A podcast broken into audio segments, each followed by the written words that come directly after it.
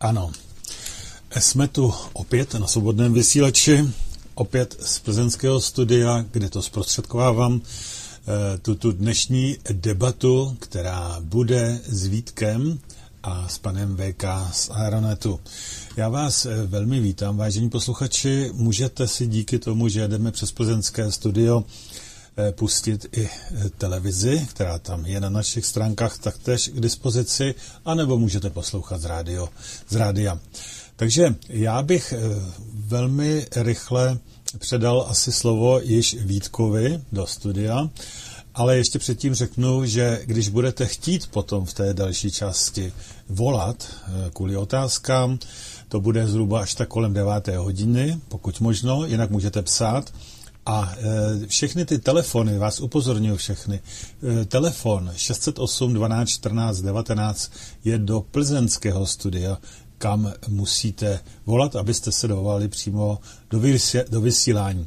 Zrovna tak můžete volat na Skype svcs pomlčka vysílání, což je taky ke mně, do plzeňského studia, a nebo tež psát na na mail, který si najdete na našich stránkách www.svobodny-vysílac.cz. Eh, vlevo tam máte informaci pro vysílání nebo informace o, o vysílání.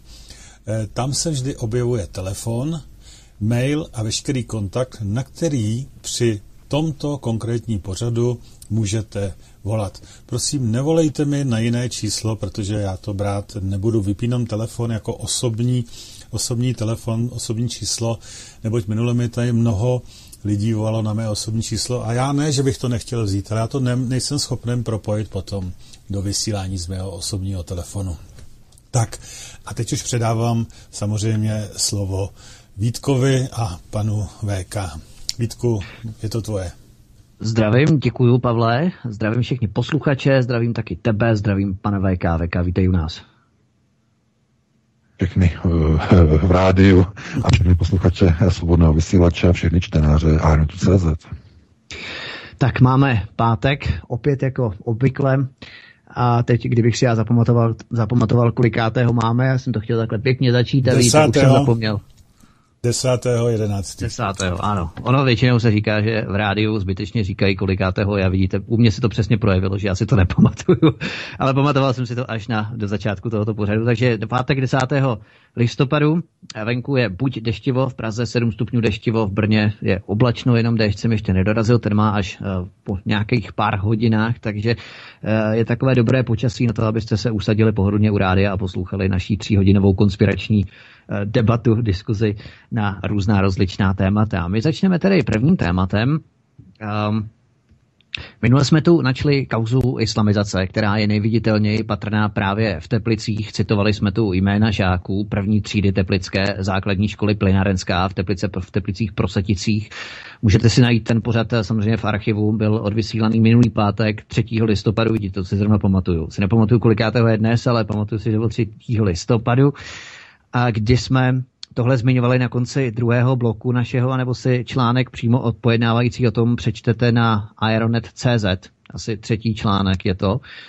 Ale ohledně postupné islamizace České republiky uveďme si úvodem pár čísel a pár skutečností, které je nutné si poskládat jako mozaiku, jako pucle. My jsme se s VK dohodli před vysíláním, že teď budu chvilku mluvit asi pět minut, ale ono to je opravdu důležité. Jinak eh, samozřejmě potom necháme BK, protože ten je v podstatě to jeho pořad. Začněme první důležitou zprávou. Ona byla spíše velmi nenápadná. Ta důležitost jí bohužel nebyla připisována příliš. Jednalo se o zprávu z roku 2016, kdy ministerstvo vnitra tehdy nechalo vytisknout 100 tisíc víz Evropské unie, která opravňují jejich držitele ke vstupu do šengenského prostoru dalších 30 tisíc kusů potvrzení o přechodném pobytu v České republice a 20 tisíc průkazů o povolení k trvalému pobytu v České republice. Tehdy se jednalo o předpokládanou spotřebu dokladu na jeden rok. Tuto zprávu získal deník právo, to jenom kdyby někdo chtěl naznačit, že se jedná o hoax nebo že si něco vymýšlíme a tak dále. S touto informací přišel oficiální mainstreamový plátek právo. To bylo za prvé. Za druhé, budeme pokračovat úmluvou o účasti cizinců na veřejném životě na místní úrovni. Tato úmluva byla ratifikovaná v listopadu 2015. Informaci přinesl pan Stanislav Novotný, bývalý policejní prezident. A cizinci tedy mohou u nás budovat svá vlastní združení pro obhajobu svých zájmů, své kulturní své bytnosti, zakládat vlastní odbory, volit v místních volbách. K tomu volení se potom za chvíli dostaneme. Ale také kandidovat mohou v místních volbách, v krajských volbách, dokonce i v eh, parlamentu, v Senátu, k tomu se také dostaneme. Za třetí, na stránkách ministerstva vnitra můžeme nalézt statistiku cizinců se zaevidovaným a povoleným pobytem na území České republiky.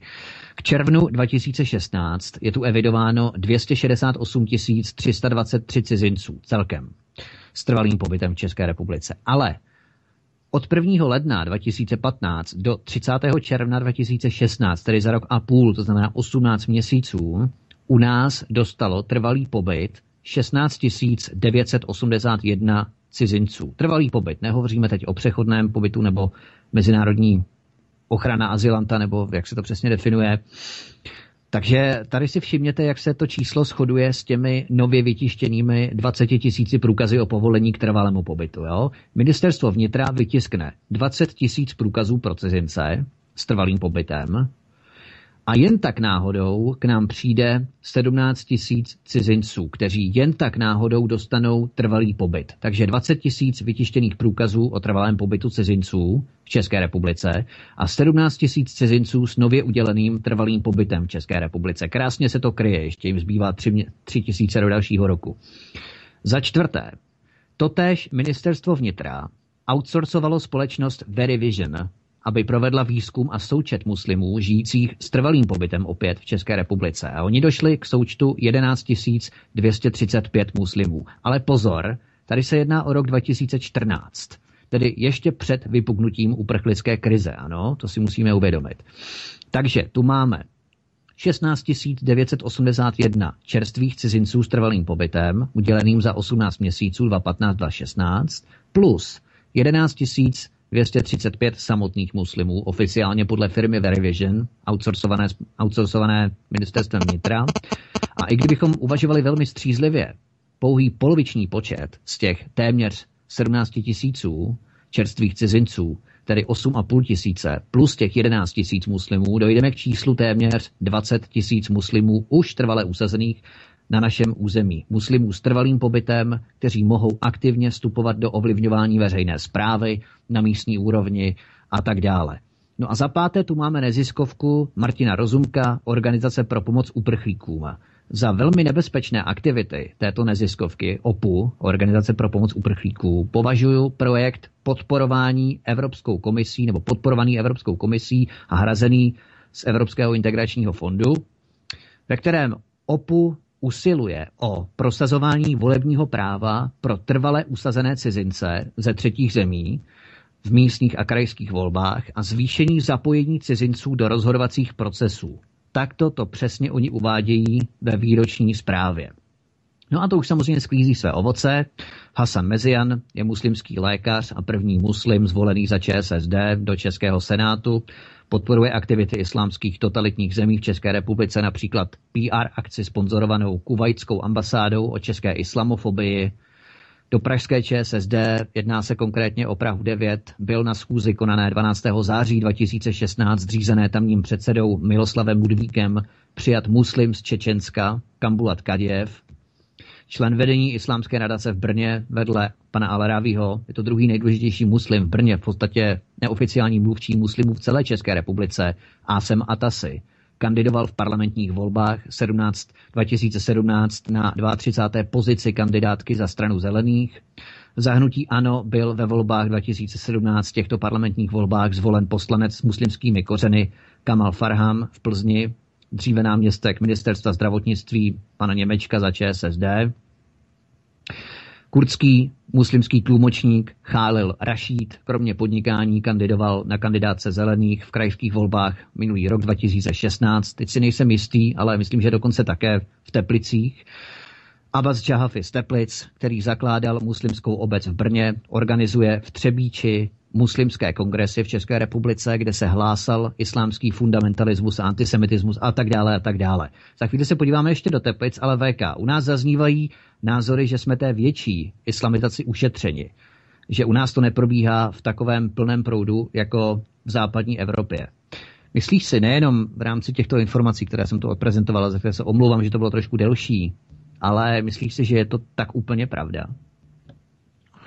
No já si myslím, že ta čísla jsou značně podhodnocená, protože informace, které my máme v redakci, to údaj eh, z okruhu ministerstva vnitra hovoří o počtu zhruba 105 tisíc lidí v České republice, kteří mají buď etnický, anebo fundamentální eh, vztah eh, k arabskému etniku. Takže to číslo je, předpokládám, že novinky nebo deník právo, že to číslo má z nějakých oficiálních statistik, které jsou stejně podhodnocené, jako tady německé úřady podhodnocují čísla zde, zdejší hmm. německé migrace, mě to nepřekvapuje. Nicméně oni musí s nějakou tou pravdou na povrch, protože stále více lidí si všímá v České republice, že se pohybuje zejména v nákupních centrech, na veřejných prostranstvích stále více a více lidí jednoznačně arabského původu. Eh, největší zástupci vůbec migrace v České republice jsou dvě země, Saudská Arábie, Katar. Jsou dvě země, které eh, jsou největším zdrojem přistěhovalců nebo řekněme arabských migrantů do České republiky. Je to ta první vlna takzvaných skautů, ale zároveň už tady vlastně vzniká jakýsi proces, který bychom mohli nazvat tou druhou vlnou, kdy přicházejí za těmito skauty jejíž úkolem je vybudovat zázemí, to znamená, to jsou ti, kteří přinášejí peníze do českých schudlých měst, tak eh, tato druhá vlna, to už jsou jakoby jejich operativci, to jsou lidé, kteří přímo mají za úkol rozvíjet a budovat takzvaná muslimská centra nebo takzvané muslimské obce. Protože ta muslimská obce, jakmile je ustav, ustanovena, tak v tom okamžiku do ní začínají proudit peníze, které už nejsou soukromé ze soukromých fondů, ale jsou to peníze přímo saudsko-arabské královské rodiny. A e, je to proces nasunování vahábismu. E, samozřejmě víme o těchto procesech, že probíhají v České republice. Ta tragédie spočívá v tom, že všechno tohleto, co si zhruba 10 minut popisoval, to jsou procesy obsazování a útoku islámu na tzv. druhý kruh. To znamená kruh našeho životního prostoru. Eh, zatímco globalisté se snaží likvidovat a útočit na první kruh, to znamená dezintegraci a rozbíjení tradiční rodiny, tak eh, tyto procesy jakoby nasunování islámu nebo islamizace do Evropy, to je útok na druhý kruh, eh, prostor vašeho životního prostoru nebo prostor vašeho životního okolí. To jsou právě ty školy. To jsou ty školy, to jsou místní prostory, eh, místní obce, místní města, eh, okolí a město nebo prostor, ve kterém žijete, eh, koho potkáváte. To je ten druhý kruh, vaše životní prostředí, vašeho soukromého osobního života, kam posíláte své děti. A ten třetí kruh, to znamená kruh národa, ten je rozbíjen tou neřízenou nebo tou zlou a mediálně profláknutou masovou migrací. To je ta, která je viditelná. Ta, proti které vystupují různé strany, různé národní, pro národní strany, tak ta je, to je ta migrace, která je viditelná, o kterou se lidé, voliči, běžní lidé zajímají, kterou vidí v televizi a proti které bojují. Ve skutečnosti ale, eh, pokud se na to podíváme, tak to je pouze nástroj, je to mediální nástroj amerických neokonů, já jsem o tom psal článek, si to přečtěte a zkuste to pochopit. Já vím, že to není lehké to pochopit, ale opravdu si někdo z posluchačů, kteří posloucháte tento pořad, opravdu si myslíte, že by Evropská unie nebo jakákoliv země nebo jakékoliv združení států bylo neschopno ochránit své hranice? Opravdu si to někdo myslí? Ne, ten systém nasunování migrantů je řízený, je cílený, je to nástroj, jakým způsobem americká moc, kterou reprezentuje v Evropě Severoatlantická aliance, jakým způsobem rozbít Evropskou unii, původní projekt globalistů, znamená globalizační proces. A proto já jsem napsal už před volbama, už asi měsíc před volbama článek, eh, kde jsem prorokoval, že buď eh, půjdeme, nebo buď skončíme v náruči Angely Merkelové v rámci globalizace a islamizace, a nebo se vrhneme do náruče amerických neokonů Severoatlantické aliance a války proti Rusku. A lidé psali, že jedno řešení i druhé řešení, že je tragické. Mm. Že, že je to, že, co je horšího. Teď lidé neví. No a podívejte se, co probíhá pro, po volbách v České republice. Lidé si museli mocenským tenzorem byli donuceni vybrat si menší zlo. A to menší zlo v případě například obligátně můžu říct voličů alternativy nebo voličů SPD, je to, že raději si teď momentálně v této chvíli vybírají NATO a Severoatlantickou alianci, která nás míří do vojenského konfliktu s Ruskem, než aby si vybrali to zlo, které podle i mojeho názoru je daleko horší, a to je islamizace Evropy pod Angelou Merkel. Ale eh, jo, najednou vidíte, že eh, všechny politické procesy, které probíhají, tak jsou dopředu dány, protože se jedná o objektivní procesy globalizace. Co je to objektivní proces? Objektivní proces je ten, který nemůžete subjektivně ovlivnit. Ani volbami, ani účastí voleb. U voleb můžete ovlivnit pouze to, aby bylo zvoleno menší zlo. Já vím, že to zní tvrdě, ale já jsem to vždycky říkal i eh, v dřívějších pořadech, eh, že eh, lidé nemohou systém globalizace, který je objektivním procesem, nemůžou ho zabrzdit, zastavit a obrátit ho do protisměru. My se k tomu ještě dneska dostaneme, v souvislosti eh, s výrokem eh, šéfa ústavního soudu Pavla Rycheckého. On měl určitý výrok, napsal jsem o tom teď článek poslední. Je třeba to probrat, protože to, to je velmi zásadní, ale k tomu se ještě dneska dostaneme. A když se podíváte na migraci jako takovou, tak probíhá v podstatě na o něch dvou úrovních. V rámci druhého kruhu, to znamená zevnitř, směrem ze zdola, do vašich obcí, do vašich samozpráv, ve vašich městech, ve vašich obcích, ve vašich, eh, řekněme, magistrát, magistrátních obvodech velkých měst. Tam všude ta migrace probíhá bez mediálního zájmu za podpory a pomoci státu, který vydává eh, přistěhovalecká víza, vydává eh, šengenská víza a vydává povolení k pobytu. A je to bez, a probíhá to bez jakéhokoliv mediálního zájmu. Už dlouho. Už dlouho, dokonce ještě před vypuknutím migrační krize. Takže co to znamená? No je to zase potvrzení toho, o čem já pořád mluvím a lidé to nechtějí pochopit, protože lidé chtějí strašně rychlá řešení. Já říkám, pokud chcete se dočkat nebo domoci jakékoliv změny v politice, je to dlouhodobý proces, který musíte začít od zdola. Úplně od zdola. Ne od voleb do parlamentu. To je ten horní proces, to je třetí kruh. Na ten nemáte jakýkoliv, jakoukoliv šanci ho ovlivnit. Vůbec. Ale máte vliv na to ovlivňovat vlastní rodinu, to znamená v rámci své rodiny ukazovat dětem, svým potomkům, jaká jsou nebezpečí, jaké jsou e, procesy, aby děti si všímali, s kým chodí do školy, co probíhá ve škole, aby tam byl nastavený vztah mezi rodičem a dítětem, eh, aby bylo jasno, že to, to je pravda, to, co se říká doma, to je pravda a to, co získává dítě ve škole, to je dezinformační, multikulty, inkluzivní propaganda. Takhle třeba děti vychovávat. To znamená, už dopředu je naočkovat, aby nepřijímali ten programming, nebo to programování, které probíhá v systému vzdělávání. No a e, podívejte se, e, proč nebo e, jakou úlohu měla bývalá ministrině e, školství České republiky e, paní Valachová.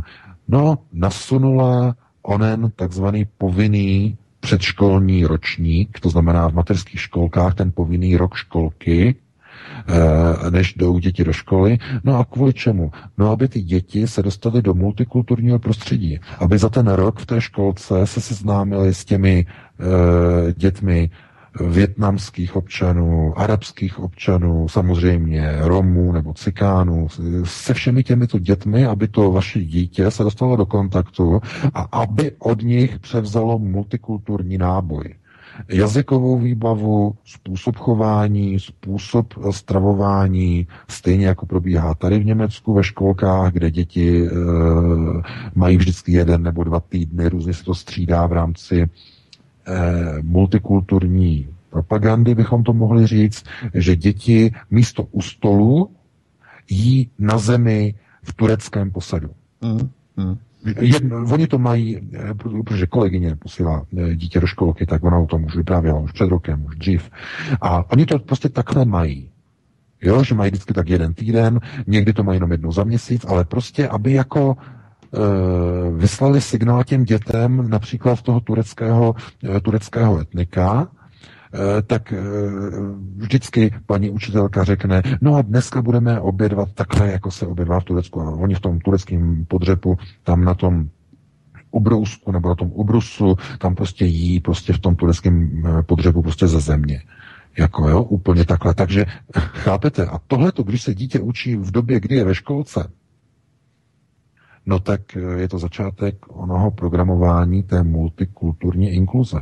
A někdo potom se diví, že například tady v Německu Němci hlasují a volí CDU a volí pořád stejně a volí multikulturní e, islamizaci, i když to zabíjí národ.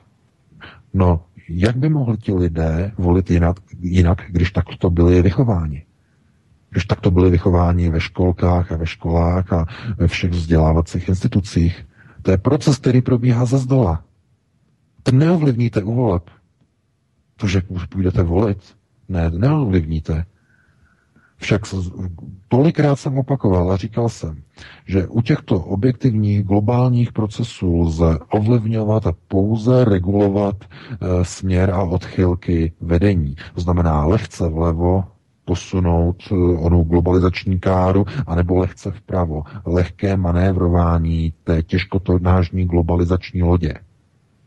A pokud chcete změnit směr úplně, kompletně o 180 stupňů, no tak to trvá dlouhé a dlouhé roky, dvě, tři, čtyři dekády, než se e, vymění generace. To jsou ty dlouhodobé charakterově vyjádřené jakoby těžkotonážní procesy, které e, jsou přímo vstažené k charakteru národa, to znamená jednotlivé generace.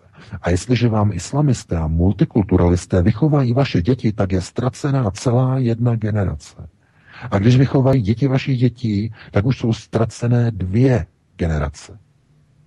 No a lidé samozřejmě, že fungují a volí při parlamentních volbách lidi podle toho typického náhledu, eh, že zkrátka informační pole je vytvořeno, a reagují na informační pole mainstreamových médií, ale můžeme říct, reagují na veškeré vlastně podněty, které jsou skandálního charakteru a které eh, je znepokojují. To znamená migrační vlny, eh, teroristické útoky migrantů, najíždění auty do lidí, eh, vyhazování, já nevím, nějakých aut do povětří, střílení do lidí. Takže tohle to jsou věci, které ovlivňují veřejné myšlení, veřejné mínění lidí a pochopitelně vzniká odpor vůči migraci. No a teď si všimněte jedné velmi zásadní věci.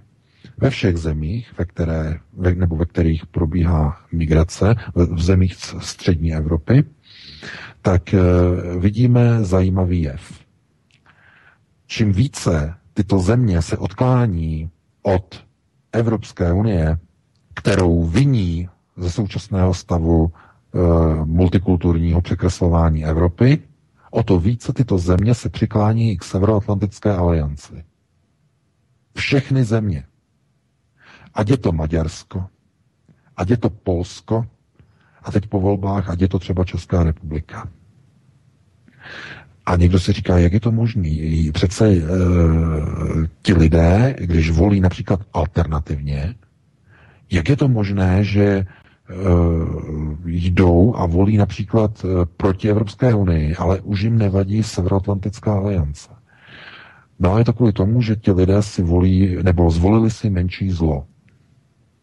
Ale já bych to nazval tím, že to není menší zlo, je to jedno z těch zel protože obě dvě ty alternativy, ať už eh, život eh, v rámci Nové Evropy pod Angelou Merkel a multikulturně islamizované Evropy, anebo pod nadvládou amerických eh, jestřábů, takzvaných neokonů, kteří budou tyto státy, které dostanou pod svoji kontrolu ve střední Evropě, hnát do války s Ruskem.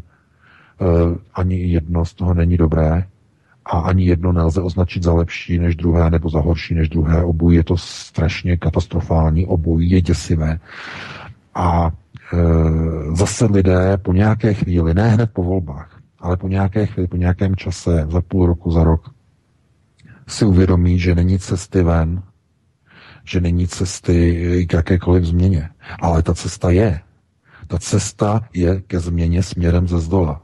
Nejprve obrana prvního a poté obrana druhého kruhu. Obrana rodiny, obrana tradiční rodiny a zároveň všímání si toho, co se děje v rámci druhého kruhu e, okolo místa vašeho bydliště, v prostoru, kde žijete, kde bydlíte. To znamená, co se děje na radnici Eh, jaké zákony, eh, ne, zákony, ale jaké předpisy, jaké vyhlášky jsou tam přijímány, jaká rozhodnutí ohledně územního plánování, ohledně výstavby, například, co, co se například chystá výstavba nějakého uprchlického centra ve městě, nebo přišla nějaká nová neziskovka, která chce eh, starý schátralý dům renovovat a udělat z něho nějaký asilový dům pro migranty. Co se všechno děje ve vašem městě?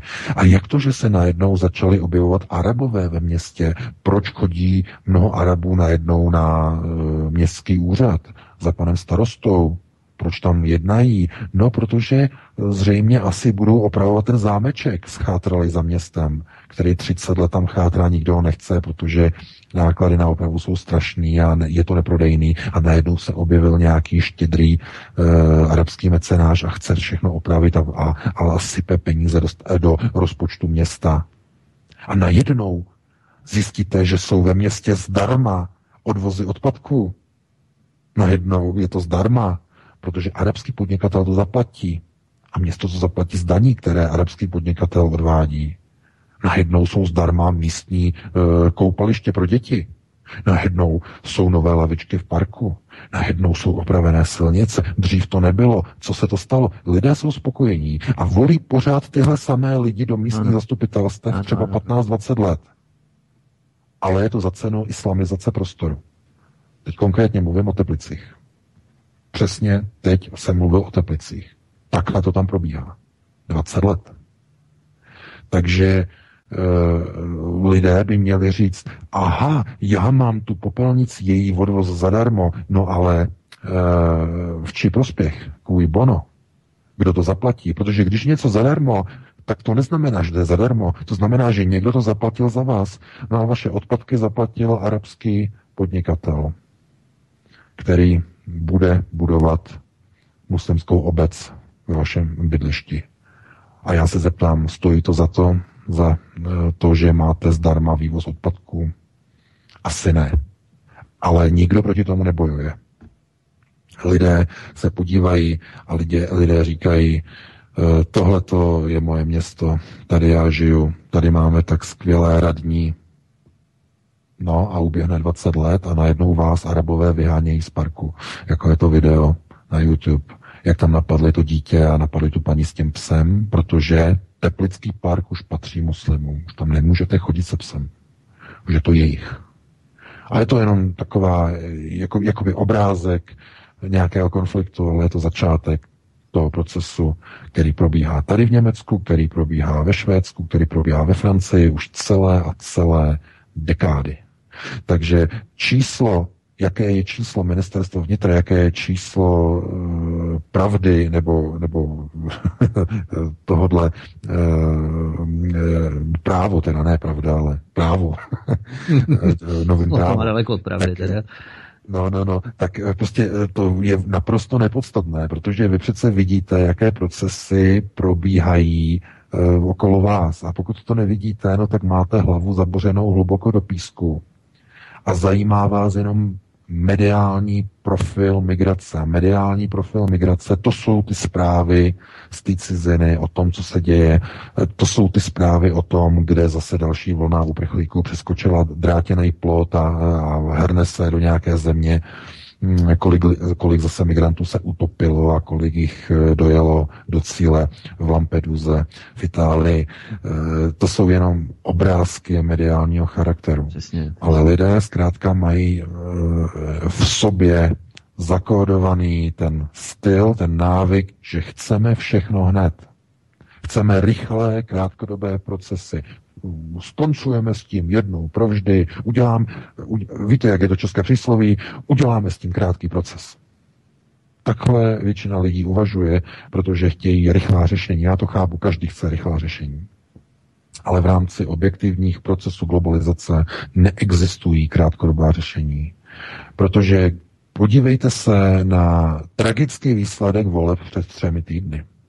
Tragicky. Proč já říkám tragicky?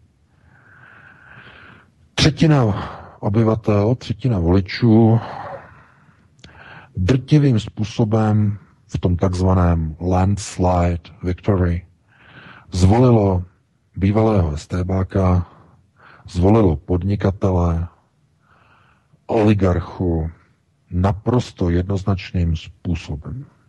Za ním zeje obrovská 20% propast. A kdo následuje za ním? No, je tam ODSK, ale hned za ODS jsou tam další výlupci, hmm. piráti, strana globalistická, o které budeme dneska ještě hovořit, kteří chtějí prosadit prvky čtvrté průmyslové revoluce v České republice, vítají migranty, takže dalších 10%, k tomu si přečtěte dalších 10%, eh, ano, eh, SPD eh, získala pěkných 10,6 nebo 10,5, tak to je výjimka, ale potom zase následují další tradiční strany, které se nijak neliší v tom, nebo v přístupu k tomu, jak má vypadat proces eh, multikulturní islamizace celé České republiky.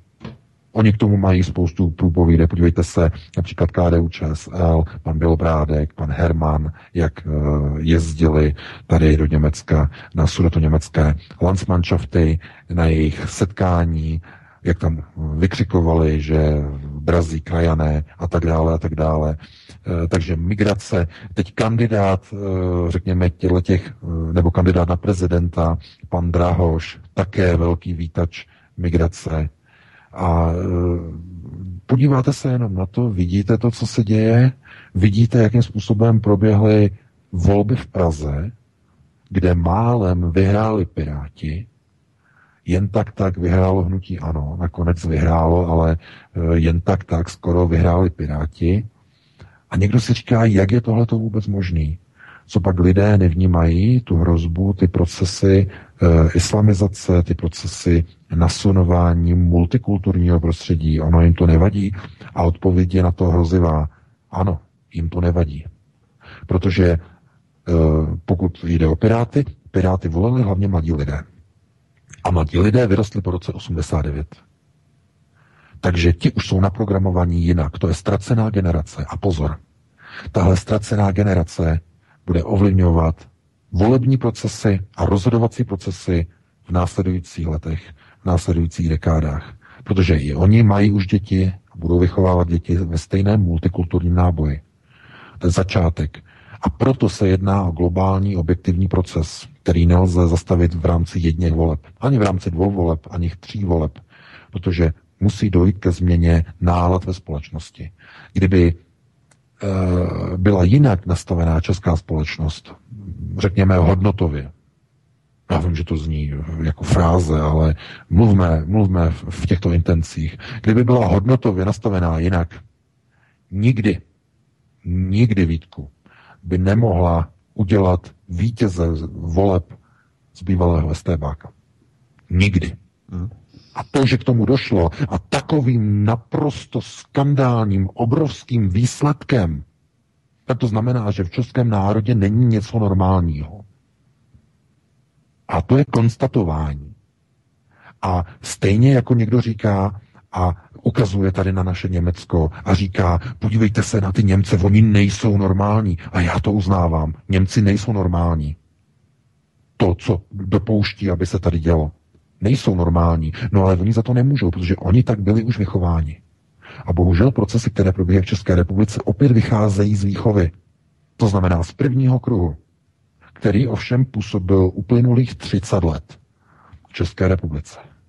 A nemůžete ze dne na den v rámci jedních voleb zastavit, zablokovat a obrátit procesy, které byly budovány po dobu 30 let. To, je, to může a dokáže udělat jenom jeden proces, jenom jeden jediný. A tomu se říká revoluce. Státní převrat. jako proběhl v roce 89, který byl ovšem inscenovaný a zorchestrovaný. V této chvíli jsou tedy před vámi jako předvoliči pouze ty procesy, které jsou objektivně nastavené po dobu dlouhých dekád. A vy se buď budete snažit je koordinovat a e, řekněme korigovat takovým směrem, aby vám pokud možno co nejméně škodili, co nejméně nevyhovovali, anebo se proti ním postavíte způsobem, že až budou nějaké volby, tak zvolíte skutečnou alternativu. Zvolíte skutečnou stranu, která brutálně tyto procesy zastaví a rozbije. Způsobem, že dojde k rozvrácení úplně všeho. To znamená nejenom k vystoupení z EU, ale z vystoupení z NATO. Dojde k přetrhání a ke znárodňování e, majetku zahraničních společností, které vykořistují a které vytahují peníze z České republiky. To jsou tvrdé procesy. Jenže takovéhle tvrdé procesy e, žádná země zatím nerealizovala. Velmi blízko jsou k tomu Filipíny pod současným prezidentem Dutertem. Ano, tam eh, se zbavují všech těch uh, různých uh, nasunutí, různých, různých amerických vlivů a tak dále, tak dále, ale i Duterte teď ukazuje, že má takové zvláštní postavení, ani tam to není úplně jasné. Nicméně, když dojde k rozvratu státu a k rozvracení určitých struktur formou jakékoliv revoluce, naprosto jakékoliv, ať už je to skutečná pravá revoluce, nebo ta zinscenovaná, jakou jsme zažili v roce 89, tak ve všech případech eh, je už dopředu dáno, kdo bude z takové revoluce profitovat. A kdo konstruuje revoluce, to víme. To jsou architekti. Protože revoluce směrem ze zdola, která proběhla naposledy, je už hodně stará. Rok 1789, francouzská revoluce, která hmm. skutečně byla jednou z posledních, nebo první z posledních, eh, která vypukla skutečně spontánně směrem ze zdola neměla za sebou žádné procesy řízení. Byla vyvolána přímo z ulice. Ale právě kvůli tomu, že byla vyvolána z ulice, tak eh, víme, jak potom eh, to vypadalo, protože revoluce požírá vlastní děti, nástup k moci Robespierre, obrovská brutalita, lidové soudy, přímá demokracie vynášela rozsudky smrti nad všemi lidmi, jako na běžícím pásu byla vymyšlena, vynalezena gilotína ve jménu veřejné demokracie nebo veřejného hlasování lidu ulice byly vykonávány rozsudky na nepohodlných lidech a tak dále a tak dále. Tohle to jsou eh, děsivé historické souvislosti. Pokud jste se zajímali o francouzskou revoluci, tak tam vidíte mnoho reminiscencí ze současnosti, nespokojenost lidu, mnoho lidí v sociální tísni, obrovské rozdíly mezi nejbohatšími a nejchudšími ve společnosti, eh, jakési rozbušky, které zapalují revoluční stavy. Eh, já nejsem zastáncem tady těch procesů protože každá revoluce požírá své děti a e, naposledy jsme viděli jednu revoluci a viděli jsme, kam to, e, jak, jak dopadla ta revoluce, že nakonec z ní trpí obyčejní a nejobyčejnější lidé státní převrat na Majdanu v Kijevě. Tam dneska vidíte, že ti, kdo na tom profitují, jsou zase zahraniční američtí architekti tohoto převratu. Jsou to podnikatelé, jsou to miliardáři. A obyčejní lidé, e, Ukrajinci, jsou na tom ještě hůř, než byli za vlády Janukoviče. Takže opět revoluce, proces, e, který vynáší do křesla někoho, e, kdo víceméně se postaví do role architekta, nebo kdo financuje takovou revoluci, vys různé barevné revoluce v různých bývalých zemích Sovětského svazu, eh, financované eh, z fondu George Sorose, eh, barevné a tulipánové revoluce a různé barvy, no prostě zkrátka takzvané barevné nebo duhové revoluce. Takže já nejsem zastáncem tady těch procesů, ale opravdu, protože lidé, když třeba volají do pořadu, tak se ptají, kromě eh, těchto informací, jaké je řešení nebo jakým způsobem e, najít někde nějakou cestu ke zlepšení situace, e, znova opakuji, je to změna životního prostoru směrem ze zdola. To znamená e, ochrana prvního kruhu vaší rodiny a ochrana druhého kruhu vašeho životního prostoru. To, co se děje okolo vás, To je základem. A když se lidé budou o toto zajímat a budou bránit procesům, které jdou proti jejich zájmům a budou schopni vidět, co to přináší například přijímat arabské peníze do města, do, do dané obce a odmítnout tento proces, tak zachrání svůj životní prostor a zároveň v dlouhodobém horizontu zachrání celý národ. Takže já bych eh, předal slovo tobě, Vítku, aby si k tomu ještě také něco řekl. Ano, děkuji VK. Já bych chtěl jenom navázat právě na ten druhý kruh, o kterém tu hovoříš. V podstatě, co se děje kolem místa našeho bydliště, na radnici, v našem městě a tak dále, protože lidé si představují tu islamizaci velmi abstraktně, že se to u nás neděje. Ale je tady ten problém, nebo vzniká tady ten problém, že i čeští podnikatelé začínají kolaborovat s arabskou klientelou, navazovat na ně. Například, když už tu hovoříme o těch teplicích zmíněných, tak eh, na Araby se začínají soustředit i řada místních podnikatelů a developerů. Například v Teplicích Severočechu městě velmi dobře známý místní developer Jaroslav Třešňák, který má úzké vazby na teplického primátora pana Kuberu nebo šéfa stavebního úřadu v Teplicích, inženýra Lukeše. A on začal budovat 80-metrový mrakodráp s názvem Šanovská věž, ono se to přejmenovalo, teď je to nově Kasanovská věž, s 22 patry, 160 luxusních apartmánů, tam je výlučně pro arabskou klientelu, respektive klienty lázní teplických, takže každému je jasné, že se tam arabskou klientelu, která si to může dovolit eh, na ubytování v tomto hotelu. A ten eh, mrakodráp stojí 400 milionů korun s garážemi pro 250 aut. Věž se staví blízko akvacentra, v blízkosti secesních domů, vilový čtvrti, části Šanov, o kterém si tu také mluvil, to je přesně ono. A architektem toho věžáku je mimochodem Petr Sedláček. A mimochodem, když eh, chtěli majitelé okolních domů znést své námitky, aby se ten mrakodrap nestavěl, tak eh, mohli tak sice učinit, ano, do deseti kalendářních dnů, ale tehdy to bylo do 30. června 2012, tuším. Ale způsob doručení byl zvolen tak, že oni to vyvěsili pouze na úřední desce. Takže účastníky neobeslali přímo do schránky. Takže výsledek byl takový samozřejmě, že lidi o tom neměli ani páru, ani tušení. A přesně takhle postupoval Jaroslav Třešňák v čele s primátorem Kuberou a šéfem stavebního úřadu inženýrem Lukešem. No a dále se v Teplicích buduje, taky tepličtí jistě znají, rezidenční projekt z Brustunové teplické čtvrti s názvem Letná Belveder. Letná Belveder na prosetickém svahu, který míří rovněž na arabskou klientelu, divte se nebo ne, architektem domů v téhle nově stavěné čtvrti je taky opět eh, Petr Sedláček.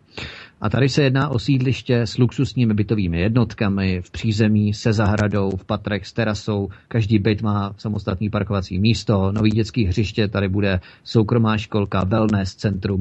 No a tady působí společnost Baltic Flora Company SRO s jednatelem Michalem Žákem a tak dále. To tady nebudeme rozebírat, ale přesně tady je vidět to provázání podnikatelů, lobby českých podnikatelů na radnici, na primátora radnice pana Kuberu a jakým způsobem lidé v podstatě ani volí pořád téhož člověka. Ten Kubera je pořád radním Teplic. Tak to je přesně to, o čem jsem mluvil, že lidé jsou spokojení nebo neteční, v Teplicích apatičtí, rezignovaní. Já nevím, co se s těma teplickýma děje. Jestli nás posloucháte někteří z Teplic, tak eh, vy, kteří nás posloucháte, tak vám to jistě jedno není, protože jak byste nás neposlouchali, ale nevím, co se s těmi teplickými děje, že jsou absolutně apatičtí, neteční. Jak bys to hodnotil VK, tyhle ty vztahy a že lidem je to jedno?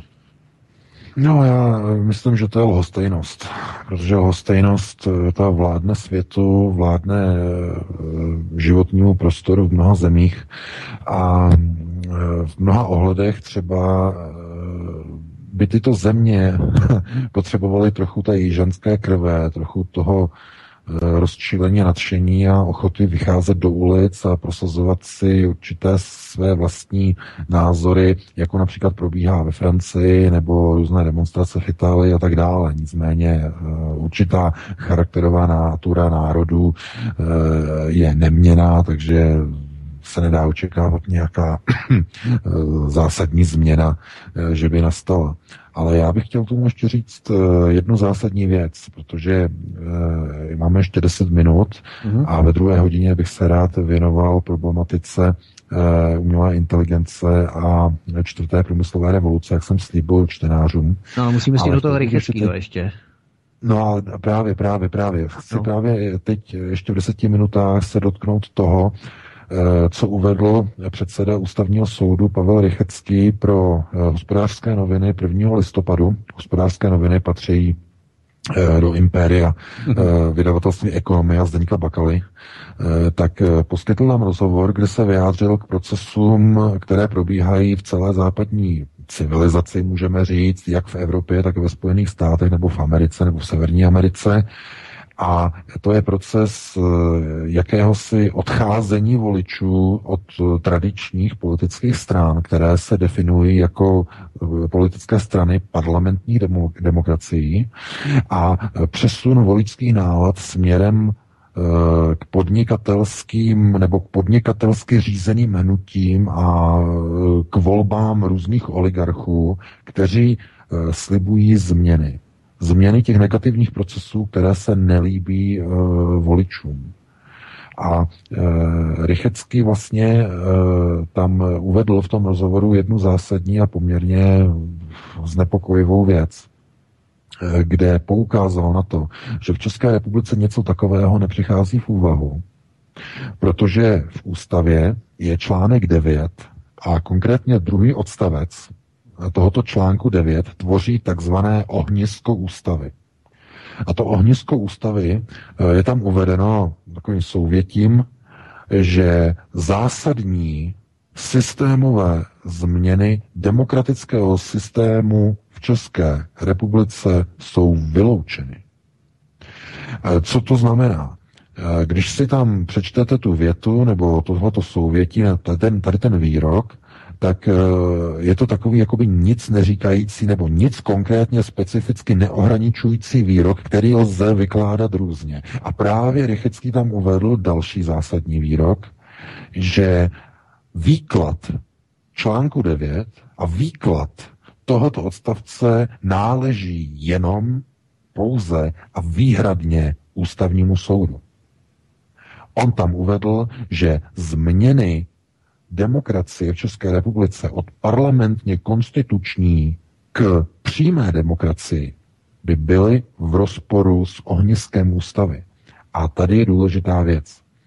Eh, k tomu, aby eh, byla, eh, když dochází ke změnám ústavy, nebo chcete jinými slovy udělat nějaký dodatek k ústavě, nebo přijmout nějakou změnu ústavy, tak je tam jedna zásadní a důležitá věc.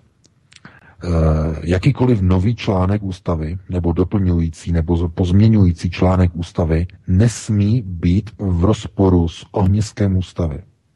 To znamená, mnoho lidí si představuje, a viděl jsem teď i názory v diskuzi, eh, že přece když eh, poslanecká sněmovna si ústavní většinou 120 hlasů a stejně tak ústavní většinou Senátu a podpisem prezidenta, když si zvolí nějakou změnu ústavy, tak tím to zkrátka hasne a i kdyby ta změna byla, já nevím, o jakékoliv hlouposti a stupiditě, tak zkrátka je odsouhlasená. Ne, to není pravda. Protože to ohňosko ústavy je nezměnitelné a nespochybnitelné, nemůže být změněno. A ten, kdo o tom rozhoduje, jestli toto ohnisko ústavy je porušeno nebo není, je ústavní soud. Ústavní soud tedy může říct, že změna ústavy není v souladu s charakterem a ohniskem ústavy. I kdyby, i kdyby to bylo schváleno ústavní většinou jak v parlamentu, jak v senátu, tak i podpisem prezidenta. Jinými slovy, ten článek a ten rozhovor je natolik důležitý, natolik zásadní, protože eh, předseda ústavního soudu, pan Rychecký, odkryl karty. Není změny. Oni, když nebudou chtít, oni zablokují jakoukoliv ústavní změnu. Jakoukoliv. Soudci ústavního soudu. Jakoukoliv. No a co to je? Jaký je to proces? No přece to je úplně stejný proces, který probíhá ve Spojených státech. I když ne v charakteru za ústavních zákonů, ale v charakteru prezidentských vynášených dekretů. Podívejte se, Donald Trump chtěl v zájmu ochrany Spojených států vynést dekrety na zákaz eh, vstupu migrantů a eh, hlavně Arabů z různých zemí a několik soudců mu to postupně zrušilo ty návrhy. Jeden za druhým. Federální soudci. A ani to nemuseli být ústavní soudci eh, nejvyššího soudu. Ne, obyčejní federální soudci. A rušili mu to, rušili, rušili, rušili, rušili. A teď mu zrušili dokonce nedávno, teď ten poslední. Zase mu ho zrušili. Nemůže. Zkrátka, on je postaven do kouta a e, oni mu nedovolí změnit ohnisko systému jejich takzvané americké demokracie, to znamená otevřenosti společnosti a otevřenosti migraci, na které je e, Amerika nebo Spojené státy jsou na migraci vystavěné historicky. To je země migrantů. Takže oni to nedovolí Trumpovi toto změnit a nedovolí Trumpovi toto jakýmkoliv způsobem omezit. A to je právě ten deep state. Americký deep state. A přesně tuhle tu roli potažmo českého deep state má ústavní soud v České republice. A tam je několik charakterových tezí, které třeba zdůraznit. Eh, když vznikla ústava České republiky, tak eh, jejím autorem a spoluautorem je právě současný předseda ústavního soudu, ano. právě pan Rychecký. On je, on je autorem, hlavním, jedním z hlavních autorů um, uh, ústavy České republiky. Takže eh, oni, když eh, počátkem 90. let a rok 93, když eh, finišovali a dokončovali ústavu, tak oni tam tady ten článek dali a tím si ukotvili veškerou moc, kterou bude držet ústavní soud.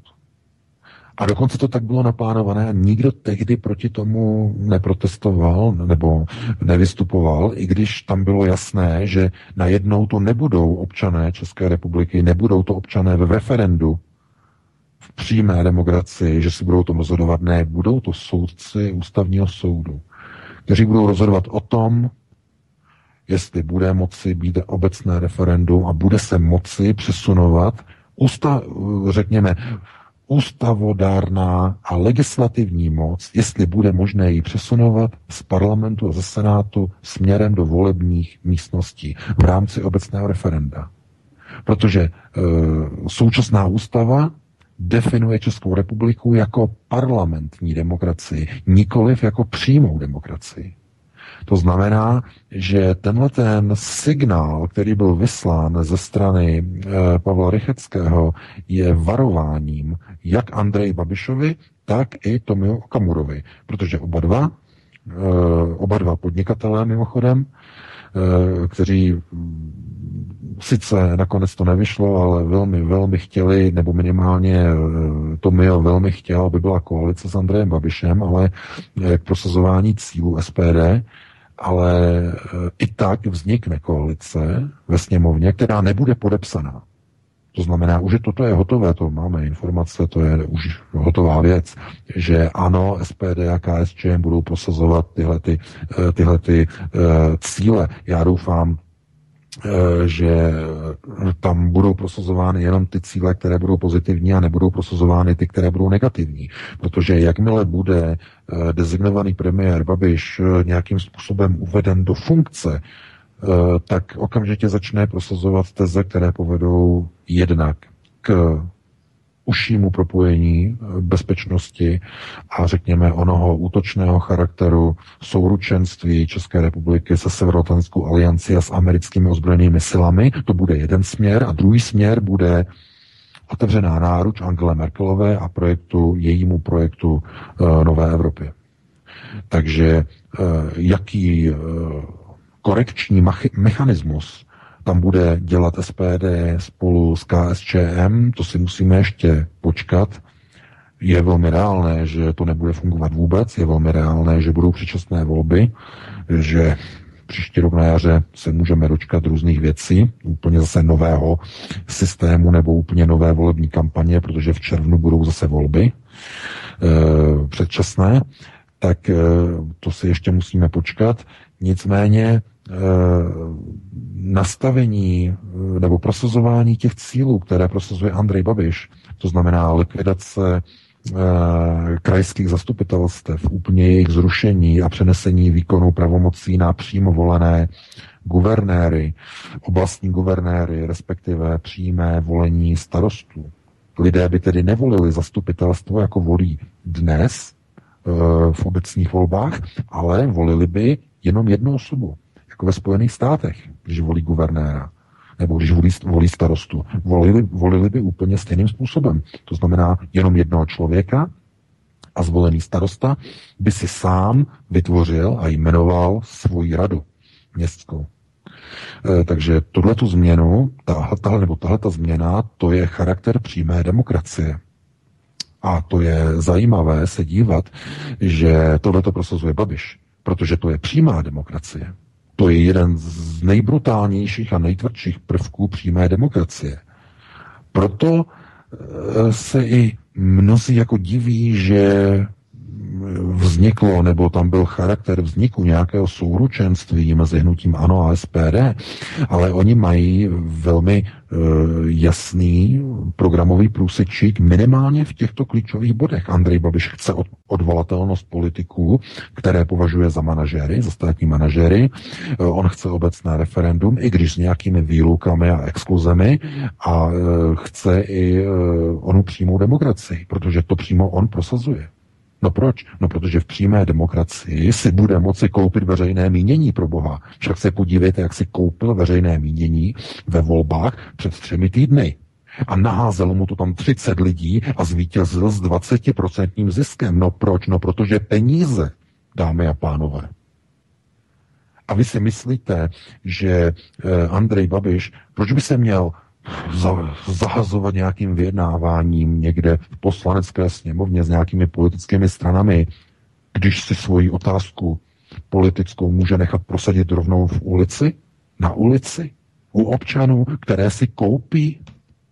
No proč by se dohadoval s nějakou ODS a proč by se dohadoval s ČSSD a proč by se dohadoval s komunisty? Ne. Když bude obecné referendum a řekne, my tohle tu chceme, občané, je to dobře, je to dobré, my tohle to chceme, to je pro vaše dobro, prosaďte nám to, nebo prosaďte mi to v referendu, pojďte k referendu, je to dobré pro vás, protože e, všichni kradnou a okrádají vás, tak pojďme to změnit, pojďme to prosadit na ulici, pojďme to prosadit v tom referendu. No, a co se stane? No, dopadne to stejně jako volby před třemi týdny. Nahází to Babišovi a Babiš vyhraje, vyhraje referendum, jakékoliv si zamane dámy a pánové. Naprosto jakékoliv. Takže e, já se na to dívám tím způsobem, že ano, eh, přímá demokracie je důležitá, protože lidem umožňuje vyjádřit se k otázkám, ke kterým chtějí. Ovšem ještě důležitější je, aby lidé vůbec věděli, k čemu se vyjadřují a věděli, jaké důsledky to bude mít. A to je za to jiná otázka. Je uh, otázka k jiné diskuzi. Na to dneska uh, není čas. Nicméně lidé musí vždycky posuzovat to, že když oligarcha chce obecné referendum, že to není jenom tak, že mu to bude vyhovovat. A z jakého důvodu? No proč? No protože se mu zjednoduší prosazování jeho politických plánů, které by v poslanecké sněmovně procházely jenom hodně a hodně horko těžko. Ale na ulici referendu proběhnou naprosto bez problémů. Protože výsledek voleb jasně ukázal, pokud máte peníze, máte mediální zázemí, eh, pokud eh, disponujete největším vydavatelstvím v zemi, Mafra a Lidové noviny a i dnes CZ. A pokud disponujete jedním z, největší, z největších rádií v České republice, eh, rádiem Impuls, a pokud disponujete eh, mediálním prostorem a pokud disponujete tím, že každou chvíli jste v televizi, kde prosazujete svoje cíle a svoje, svoje teze, No tak lidé vás budou volit, samozřejmě, protože ve vás uvidí e, jakéhosi spasitele, na kterého všichni útočí a e, lidé, když vidí, že na někoho se útočí, no tak mu začnou vyjadřovat podporu. No, logicky, takhle to funguje úplně všude. E, takže lidé by měli především se dívat a vnímat, že volby ovlivňují, a když mluvíme o parlamentních volbách, tak volby ovlivňují některé prvky korekce onoho globálního směřování dané země, to znamená lehce vlevo, lehce vpravo. Ale pokud lidé usilují a e, chtějí prosadit e, změnu, která vychází směrem ze zdola, aby měla dlouhodobé účinky, tak v tom případě musíte úplně změnit vnímání a myšlení toho, jak e, funguje zpráva věcí veřejných. Méně se dívat na to, kolik migrantů utíká přes ploty někde na jižní hranici Itálie a více se zajímat o to, co, probíhá, co probíhá ve vaší obci, co probíhá ve vašem městě za vašimi zády. Tímto bych ukončil první hodinu, Vítku, a ještě hmm. bych tě předal ano, já bych jenom dodal, že pro ANO třeba, když jsme tu mluvili o tom mediálním vlivu, mediálním poli a marketingu, stranickém marketingu, hnutí ANO, tak pro ANO pracovali třeba Marek Hanč nebo Marek Prchal a tak dále, tak dále. A takže abychom to ukončili, sledujeme tedy jakousi přetahovanou mocenských těžišť nebo těžiště moci od ústavního soudu směrem k Andreji Babišovi, směrem k obecnému referendu a zase naspět. To znamená, že tady se budou ústavní soudci přetahovat eh, v podstatě o moc, eh, kterou oni cítí, že jim uniká. Ano. Je to přesně tak, protože oni ustanovali ústavní soud, charakterizuje starý mocenský systém vytvořený po roce 89, respektive po roce 93, který je reprezentovaný parlamentní demokracií, kde veškerou legislativní moc drží politické strany v parlamentu. Hmm. V okamžiku, kdy Andrej Babiš nebo Tomio Okamura, nebo oni oba dva dohromady, budou chtít zavést prvky přímé demokracie, tak tím porušují ohnisko a jádro ústavy. Mm. Protože budou chtít tím přenést legislativní moc z poslaneckých hlavic do ulic. E, nebo lépe řečeno do volebních místností referent. A to je změna ohniska ústavy zásadní, protože tím dochází ke změně parlamentní demokracie k demokracii přímé. Proto vyslal Pavel Rychecký to varování. Mm, a proto mm. já o tom mluvím, aby lidé si dobře všímali toho, že eh, některé procesy v České republice eh, vyvolají obrovský boj o moc a budou předmětem obrovské mocenské války, protože ty mocnosti nebo ti mocní, kteří dosadili současné ústavní soudce do svých funkcí, ze kterých jsou neodvolatelní, mimochodem, tak to byli prezidenti Václav Klaus a Miloš Zeman. Dva, dvě figury tandemového systému moci v 90. letech. Levice, pravice. Takže i oni hrajou stejnou hru mocenskou, to znamená vy, vyvažování, balancing nebo, nebo politický balancing. Mm, mm, mm. Jo, čili eh, nedívejte se na tady tu vrcholovou, vrcholovou politiku jako na proces, který lze e, změnit jednou páčkou tím, že půjdete k volbám a navolíte nějakou stranu. Takhle nemůžete být naivní, protože byste tím ubližovali sami sobě. Eh, dívejte se hlavně to, co se, co se děje okolo vás ve vašich, ve vaší škole, vašich dětí a co se děje ve vašem prostředí, vaší obce, vys procesy, které probíhaly a probíhají v Teplicích. A nikdo proti ním nevyjadřoval, až na výjimky nevyjadřoval odpor. Všichni byli spokojeně, spokojeni s tím, co mají. Eh, dokonce byly Teplice vyhlašovány jako město s nejlepším eh, primátorem nebo s nejlepším člověkem. Eh, pan Kuber, jak to tam výborně vede, já si pamatuju na ty, na ty reportáže, jak všichni ho chválili, jak Teplice jsou super. A, no, podívejte se, co zatím stojí, jaké jsou tam zatím peníze, jaké jsou zatím procesy. No, teď už to vyplouvá na povrch, ale bohužel už poměrně dlouho nebo pozdě, nebo já nevím, jak bych to jinak nazval.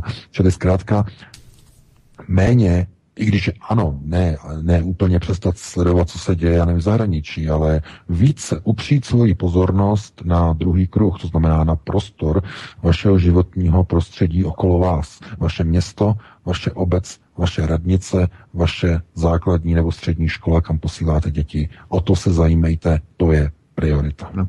Já jsem chtěl ještě načít kauzu paní soudkyně Heleny Králové, docela šokující tvrzení ohledně poslechu v kauze Naďová, ale to nestihneme po písničkách asi čtvrt hodiny. My tě, Pavle, poprosíme, ano. protože VK přišel na poslední chvíli, tak uh, třeba trochu odpočinout a potom teda zkusíme tu Industry Průmysl 4.0. Ano, já tam teda pustím dvě písničky, jestli je to možné. Celkem 6 minut, stačí to nebo delší? Ještě asi jednu navíc. Tak tak tři dáme. Dobře. V pořádku, to bude celkem teda 9 minut nebo 10 minut, ano. Tak Jasně. fajn. Tak jedeme. Tak Vítku, máš to ve své moci. Děkuju, já zdravím tebe Pavle, VK a všichni posluchače po druhé, v druhém bloku. My jsme trošku prodloužili pauzu, ale vrhneme se na průmysl 4.0. Takže, abychom to nezdržovali a stihli do těch 9 hodin, než si zase dáme další pauzu, tak eh, smrtící autonomní zbraně by mohly přinést třetí revoluci ve válčení. Pokud budou vyvinuty, umožní, aby boje ve válečných konfliktech dosáhly dosud nevýdaných rozměrů a rychlostí, kterým lidé nebudou stačit. Tohle je úryvek z dopisu, který zveřejnila skupina 116 expertů na umělou inteligenci a zástupců firm, které se zabývají jejím vývojem. Podepsány například americký miliardář Elon Musk, tak o něm bude určitě mluvit. A na seznamu těch signatářů, mimochodem v tomto dopise, figuruje zakladatel české firmy Good AI Mark Rosa. Odborníci varují před zneužitím zbraní vybavených umělou inteligencí, teroristy nebo i legitimními armádami, ale také varují před možností jejich hacknutí. Odborníci proto žádají OSN, aby o problému jednala. OSN totiž založila expertní komisi, která se měla koordinací přístupu k autonomním zbraním zabývat, ale její jednání bylo zrušeno, protože OSN nenašla dost peněz na jeho uspořádání. Umělá inteligence, IA, nebo AI, pardon, AE, AI, když to řekneme česky, tak eh, všichni to známe ze sci-fi, vždy se, vždy se cituje Skynet, Terminátor, hovoří se o smrtících robotech. Je to skutečně na pořadu dne VK, že by se tu objevila technologie, která by skutečně začala válčit s lidstvem, jak eh, se vyjádřila robotka Sofie? Eh, no, já jsem právě se rozhodl, že je třeba tomu věnovat aspoň hodinku nebo minimálně to, co nám zbývá v rámci druhé třetiny našeho pořadu, protože bych chtěl seznámit posluchače s tou hlavní koncepcí, kterou prosazují určité řídící nadnárodní globalistické kruhy, které spatřují v umělé inteligenci budoucnost pro celou planetu. Eh, umělá inteligence nebo artificial intelligence je eh, nový fenomén, eh, který čas od času a v poslední době spíš častěji než méně častěji slyšíte z televize, Eh, informace o tom, jak je důležité eh, rozvíjet a podporovat eh, různé grantové programy, jak je nutné rozvíjet financování a investice do výzkumu umělé inteligence, tak slyšíte tyto zprávy a tyto informace od politiků, slyšíte od Angely Merkel, slyšíte od Elona Muska, slyšíte od eh, amerických průmyslníků, slyšíte především z Izraele, od izraelských firm, které jsou velmi daleko s vývojem umělých eh, autonomních eh, inteligencí a autonomních systémů pro využití v bojovém nebo můžeme říkat ve válečném průmyslu. Ale to není ani tak to nejdůležitější, protože to už je konečné aplikovatelné použití umělé inteligence v konkrétním nasazení. Já bych chtěl hovořit o něčem trochu jiném. Já bych chtěl hovořit o tom, eh, abychom si dobře všímali toho, jakým způsobem funguje a pracuje člověk. Eh, mnoho lidí si často klade otázku, proč se lidé rozhodují tak, jak se rozhodují. Eh, proč například právě ve zmíněných volbách v České republice před třemi lety, proč hlasovali tak, jak hlasovali, co je vlastně spouštěcím mechanismem toho, že člověk eh, jde a poslouchá nějakého politika, o kterém ví, že je takový a že je makový a přesto mu dává hlas a e, neslyší vlevo, neslyší vpravo a jde zkrátka jako zhypnotizovaný za nějakým mesiášem, za nějakou postavou, která prosazuje nebo slibuje spíš, než prosazuje nějakou konkrétní rámcovou změnu. A to je právě charakter toho, jak funguje lidský mozek.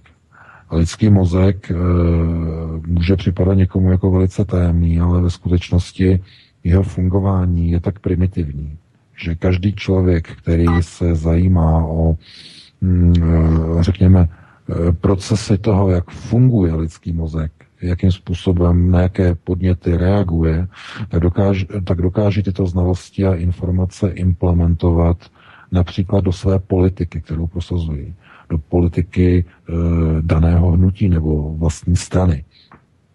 A pokud e, vidíme nebo zajímáme se o to, e, je, proč vlastně umělá inteligence vyvolává takové obavy, tak je to kvůli tomu, že umělá inteligence funguje úplně na jiných hodnotách, na jiných modelech fungování, které by mohly vést k zániku samotné lidské civilizace na planetě Zemi. Eh, já se zajímám o umělou inteligenci už zhruba asi rok nebo rok a půl a eh, studuji některé zásadní principy a systémy e, různých programů, nebo řekněme spíš ne ani ne programů jako algoritmů, které dneska jsou k dispozici. Dnešní systém vývoje, tak jak daleko je vývoj dnešních umělých eh, inteligencí, tak eh, existují zhruba tři druhy. Eh, všechny z nich se dají označit jako deterministické.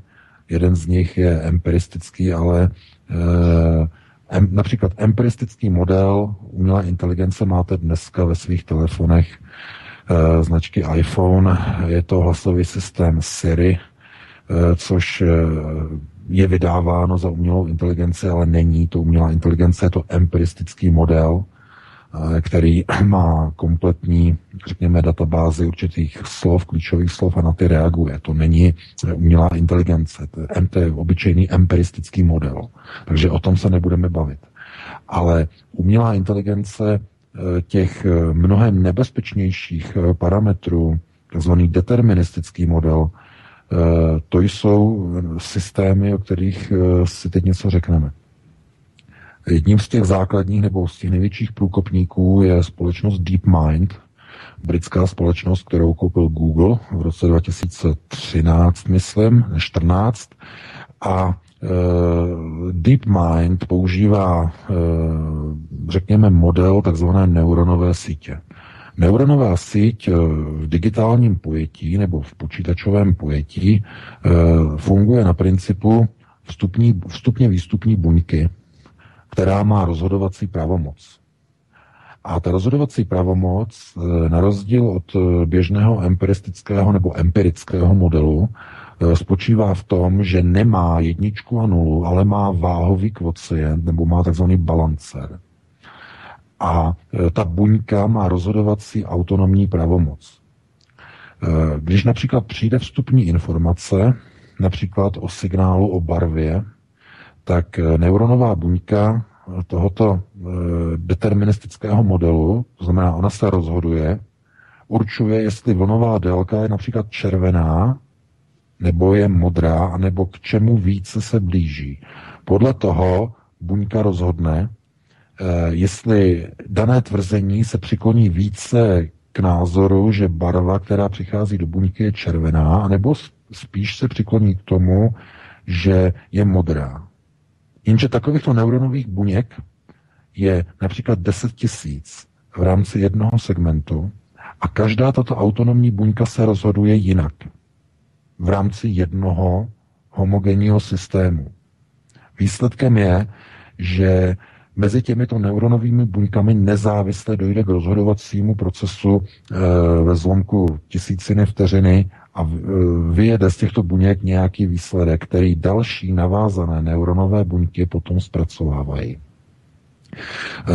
to, proč je to důležité, nebo z čeho vlastně vyplývá potom tato umělá inteligence v počítačovém programu, tak eh, to je princip onoho rozhodovacího procesu, který není daný žádným algoritmickým empirickým modelem, ale je čistě deterministický na tom, jak která neuronová buňka se rozhodne nebo k jakému jinému názoru se přikloní a které je rozhodnutí z těchto názorů nakonec převáží. Eh, vstupuje do toho eh, faktor takzvané náhody nebo randomizační faktor, to znamená, že pokud je ta podobnost téměř stejná, tak stroj rozhoduje na faktoru náhody. No a to je přesně model, který používá lidský mozek. Lidský mozek totiž funguje úplně na stejné bázi. E, pokud například jste někde v obchodě a vybíráte si nějaký produkt, nějaké zboží jakékoliv, tak se například rozhodujete mezi dvěma značkami něčeho, to je úplně jedno, a nakonec se rozhodnete pro nějaký druh zboží. A to rozhodování, to je to převážení. Převážení rozhodnutí. To znamená, i ve vaší neuronové síti v rámci mozku na biologickém základě dojde k jakému si převážení pro e, nějaký, nějaký model, nějakého produktu, který si kupujete. A neuronová síť e, nastavená na tomto principu má ještě jednu zajímavou nebo takovou velmi důležitou vlastnost, že informace o procesu to znamená o tom, jak se daná neuronová buňka rozhodla, je uložena do krátkodobé a později do dlouhodobé paměti. Ty jsou dneska u počítačů emulovány e, dvěma stupněmi paměti. E, jsou to jednak rychlé paměti e, klasických počítačů a potom jsou to dlouhodobá datová úložiště na tzv. cloudových serverech, kde se ta data dále analyzují a zjišťuje se, proč umělá inteligence se rozhodla právě tak, proč se rozhodla. A s těmito informacemi potom ta sama umělá inteligence a neuronová síť opět zpětně může pracovat v takzvaném rekurzivním modelu.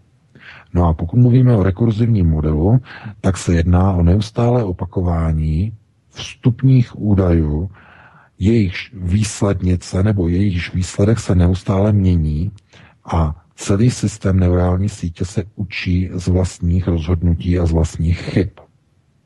A e, když e, společnost DeepMind se rozhodla, jakým způsobem e, tenhle ten algoritmus uvést do chodu, nebo jakým způsobem naučit umělou inteligenci tak, aby dokázala pochopit to, co se od ní očekává, tak přišel takový zajímavý nápad, že DeepMind, jakožto stroj umělé inteligence, bude vybavený kamerou, který se bude dívat na počítačovou obraz, obrazovku, kde je spuštěná počítačová hra.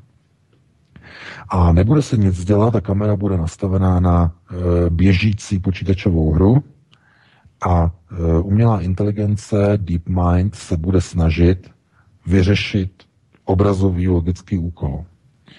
A po několika hodinách, po několika dnech uh, umělá inteligence pochopila, že například uh, ta klasická uh, počítačová hra stará ze 70. let Mars útočí, jak vlastně nahoře dochází vlastně ke střílení vlastně z lodi, Eh, která zasahuje kostičky dole eh, a eh, protiloď musí střílet na vlastně ty invazní ufouny a musí je likvidovat, ale zároveň se musí vyhýbat jejich střelám. To je ta primitivní hra ze 70. let. Tak právě ten DeepMind dokázal se tohleto naučit a zjistit a pochopit, co se od něho očekává. To znamená, on zkoušel hýbat systémově Eh, vlastně tou střeleckou lodí na základně a zjistit vlastně, co dělá která klávesa. A z toho vlastně potom usoudil, že z narůstajícího skóre, které se objevuje v právém horním rohu, že jeho úkolem je sestřelovat nepřátelské lodě v počítačové hře, ale zároveň se vyhnout jejich zásahům. No a během jednoho dne, myslím 18 hodin, ten stroj eh, nebo DeepMind byl k neporažení protože dokázal predikovat pohyby těch lodí, dokázal je sestřelovat, dokázal je likvidovat a tu hru zvládnul úplně sám, bez zásahu lidské ruky. Jenom z toho, co neuronová síť viděla na obrazovce. Bez zásahu lidské buňky. Stroj se dokázal naučit to, co vidí na obrazovce. A tohleto stále mnoho lidí nechápe, jaká obrovská hrozba v tomhle tom je, mm-hmm. protože tohle je projev inteligence. Na základě deterministického modelu. A pokud se mluví o nasazení uh, umělé inteligence do zbraňových systémů, tak je zaděláno na obrovský problém. Protože pokud umělá inteligence která funguje na bázi deterministického modelu, rozhodovacího modelu, to znamená horší, lepší, zjistí, že úloha člověka na planetě Zemi e, převažuje e, ze strany škodlivosti než užitečnosti vůči budoucnosti planety, tak stroj se může rozhodnout hrozbu eliminovat. Mm. člověk bude, nebo řekněme, stvůrce umělé inteligence se stane oběť. A ať už mluvíme například o e, robotech, kteří budou vybaveni umělou inteligencí, nebo se bavíme o nějakých strojích, které budou ovládány e, umělou inteligencí, která bude uložena v cloudových systémech bezdrátově, e, tak vidíme v podstatě obrovské ohrožení a hrozbu pro civilizaci jako takovou. Všichni, kteří se vlastně zajímají o umělou inteligenci a zajímají se o e, prostředky samoučících systémů, tak jsou fascinováni tím, co e, de facto neuronová síť e, simulovaná v digitálním podobě nebo v, di- v digitálním tvaru v počítači, co vlastně dokáže. V okamžiku, kdy přestane stroj fungovat jako empirický systém, to znamená, přestane se řídit systémem jednička nula a začne se rozhodovat ve smyslu analogového chápání podstaty vět, e, světa. To znamená, že něco se blíží k něčemu, něco diverguje, něco se odklání, něco konverguje, blíží se k něčemu. Tak to je systém umělé inteligence, to je systém toho, jak uvažuje normálně fyzický, biologický člověk. To znamená, nějaké tvrzení se blíží k pravdě, nějaké tvrzení se odchyluje od nějakého výroku. A všechny e, tyhle ty v podstatě rozhodovací procesy jsou následně zpětně v rekurzivní funkci neustále ověřovány dokola. To znamená, je barva červená nebo modrá. Výsledek přikláníme se k červené. E, výsledek je zpracován a je hned puštěn znova zpětně do rekurze. Poslední výsledek byl červená. Jaké je rozhodování? Je červená nebo modrá? Druhý výsledek je opět červená. Třetí výsledek. Předchozí dvě rozhodnutí se klaněly k červené. K jaké barvě se kloníte? Neuronová síť odpověz. Klaníme se k modré. A znova. Dva, jedna. A znova. A znova. A znova.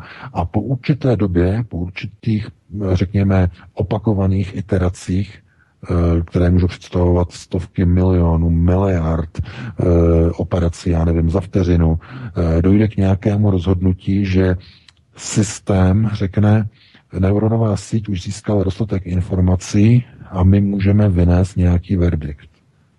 A e, takovéhle přemýšlení e, nad tím, kdy ten stroj se rozhodne, že má dostatek informací a vynese verdikt a kdy ještě musí jakoby zpracovávat data, není úplně jasný. Člověk zatím nepřišel na to, například v systému DeepMind, není dodnes jasné, kdy e, tenhle ten proces proběhne, to znamená, nějaký výsledek, nějaké konkrétní stanovisko, konkrétní výsledek. No a to je stejné jako u člověka.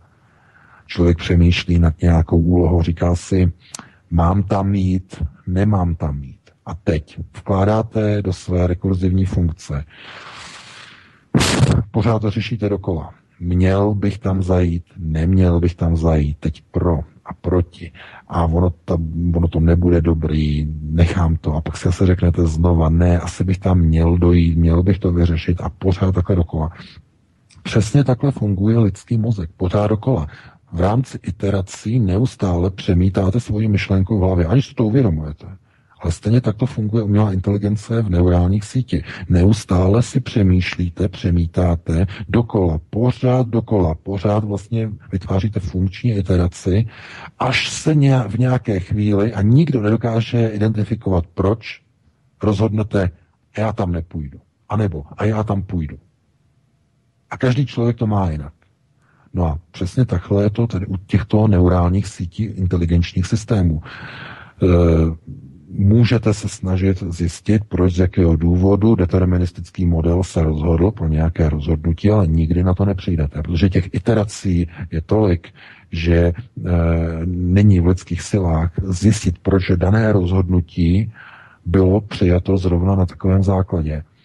A není to porovnávání například procent, že 60% je pro, 40% je proti. E, deterministický model například získá z neuronové buňky nebo ze systému neuronových buněk informace o tom, že se kloní ze 73% k tomu, že barva je červená, ale výsledek celého AI systému je tvrzení a pevné tvrzení, že barva, která byla vyslána do přijímače, je modrá. Protože nevěří tomu, jakou informaci vysílají neuronové buňky z nějakého důvodu. A teď například se můžeme podívat na to, když lidé, já nevím, se třeba dívají na výsledek voleb nebo nechápou výsledek voleb, eh, tak eh, u nich docházejí, eh, nebo u nich jsou vyvolávány de facto stejné procesy, to znamená, lidé jsou konfrontováni s výsledkem a nevěří mu. No ale stejně tak to funguje právě zmíněný DeepMind. To znamená, když eh, kamera DeepMind vidí, že se na obrazovce pohybují nějaké objekty, tak eh, ona usoudí, že to, co tam probíhá, tak je nějaká forma reakce, akce a reakce. A jestliže vidí, že při zásahu například střely dochází Eh, ke zvyšování nebo snižování nějakého počítadla, tak zjistí, že cílem je něco obráceného, něco jiného, to znamená nějaká jiná protiakce. A začne zkoušet pohybovat určitými objekty na obrazovce a stláčet různé nebo uh, stisknout různé klávesy a zjistit, jakým způsobem ovlivnit procesy, které se objevují na obrazovce. A tímhle tím způsobem se umělá inteligence učí. To je systém DeepMind. Eh, druhým systémem, eh, který vlastně sklízí asi nejvíce mediální pozornosti, to je umělá inteligence Sofia nebo Sofia AI, eh, vyvinutá společností Hanson Robotics. To je, nebo tento systém umělé inteligence je založený taktéž na deterministickém modelu, taktéž na neuronové síti, ale trošku jiného charakteru.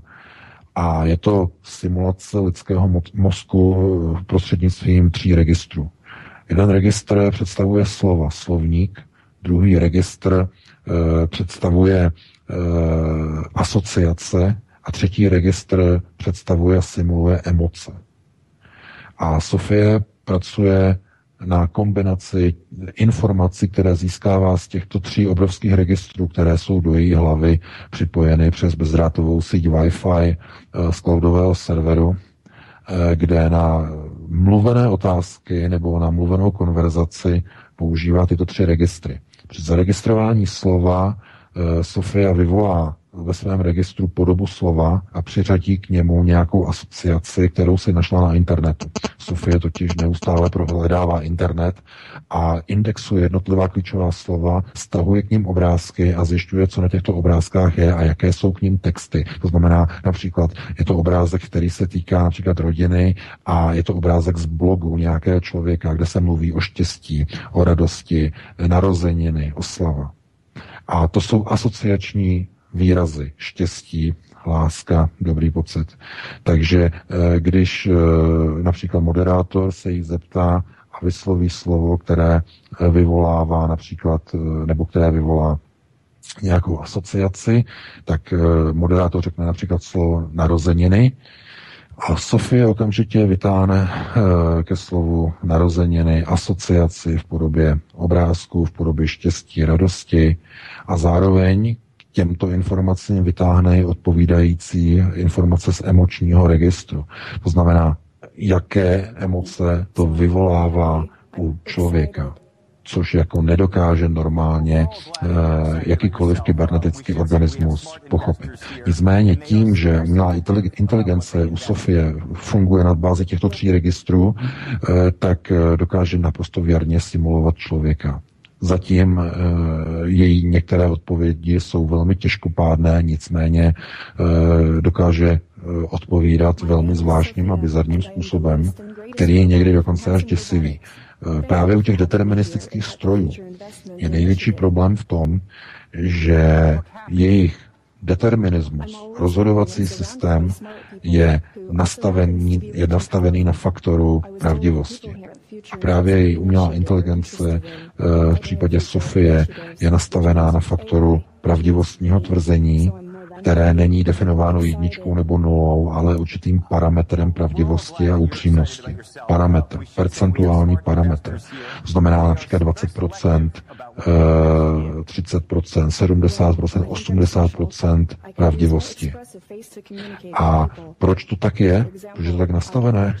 No, protože Sofie se snaží simulovat eh, člověka. Člověk, který eh, žádný člověk neříká nikdy stoprocentní pravdu.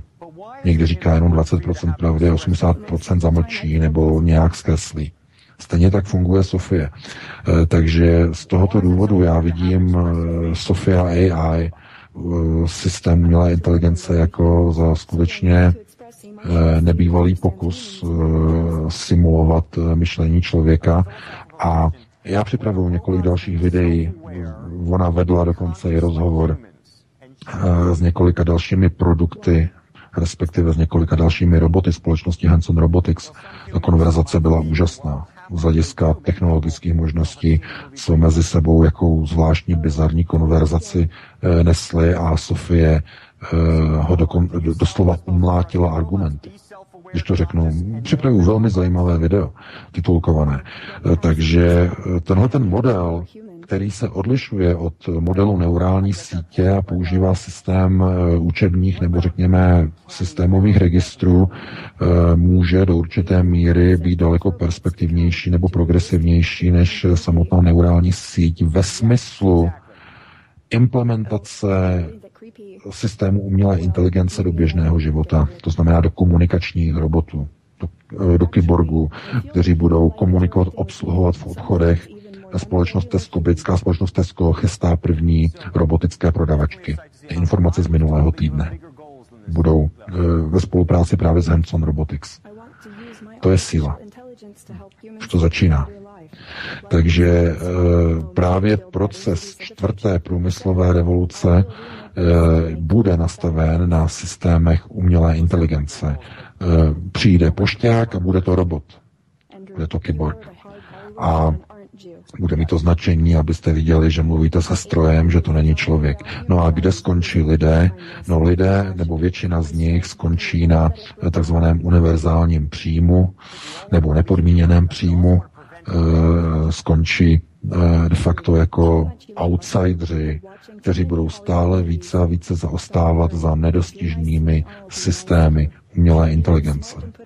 Eh, když se podíváte na robota, který nikdy neusne, na robota, který je neustále usměvavý, na robota, který nedělá chyby, například u pokladny, na robota, na kterého je spolehnutí, že nebude okrádat zaměstnavatele, eh, že robot nebude odcházet na záchod ve skladu, když dělá třeba pro Amazon, eh, že nebude, já nevím, si čerpat zdravotní nemocenskou, že si nebude čerpat dovolenou, že za toho robota nebude muset odvádět zaměstnavatel sociální a zdravotní, protože robot nikdy nepůjde do důchodu, robot nikdy nebude marodit, tak já už dokážu si představit, co to bude znamenat pro podnikatelský sektor. Dovedu úplně, úplně živě. Kolegové říkají, pořídíme roboty. Já říkám, jste se zbláznili. A co ty lidi? Jo, ale tohle to je, to je přitažlivost. Protože jestliže někde vytvoříte vákuum, to je systém principu vyrovnávání energie, mimochodem ve fyzice. Když někde vytvoříte vákuum a vytvoříte tam otvor, okamžitě to vákuum začne nasávat vzduch z okolního prostoru. To znamená vyrovnávání tlaku.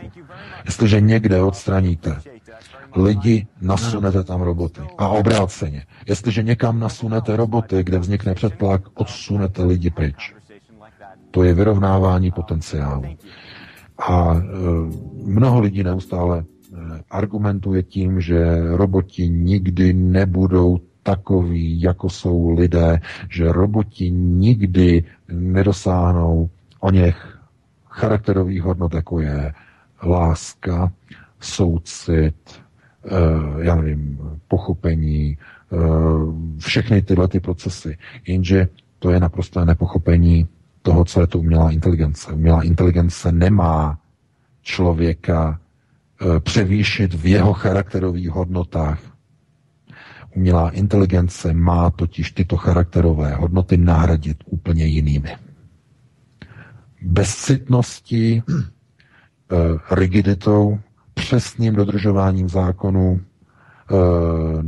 nulovou nemocností, nulovými fluktuacemi Eh, absolutním pracovním nasazením a neděláním chyb. Těmito hodnotami se žádný člověk nikdy nemůže chlubit. Protože každý člověk bude dělat chyby, každý člověk bude někdy nemocný, každý člověk někdy potřebuje spát, každý člověk potřebuje někdy nemocenskou, každý člověk potřebuje někdy si odpočinout, každý člověk potřebuje někdy dovolenou.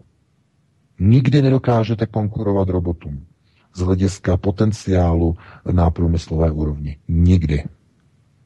Dokonce ani v tom obchodě, ani u té kasy, ani u té pokladny.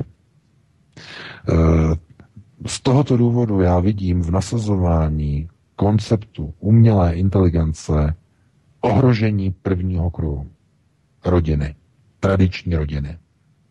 A když se podíváte na procesy, které vedou k tomu, aby lidé neměli děti, eh, k podporování LGBT tezí, eh, k rozpadu tradičního křesťanství, to znamená procesy, které vidíte ve Vatikánu, je rozbíjení katolictví, procesy rozbíjení Španělska, největší katolické země v Evropě, snahy globalistů rozštěpit Španělsko odtržením Katalánska. To jsou všechno útoky na tradiční rodinu.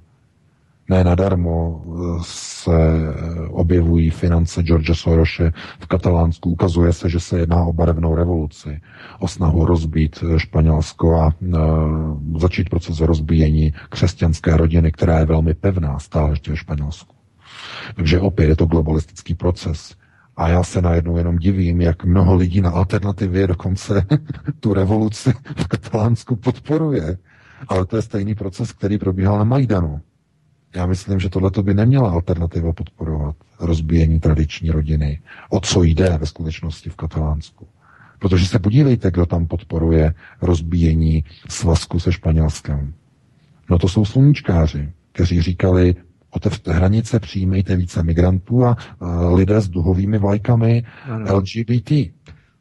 Takže a proč by alternativa měla tady ty lidi podporovat? Ale přesto se podívejte, jak alternativa mnohé servery podporují štěpení a odstrhávání katalánské, jakože to je nějaké právo.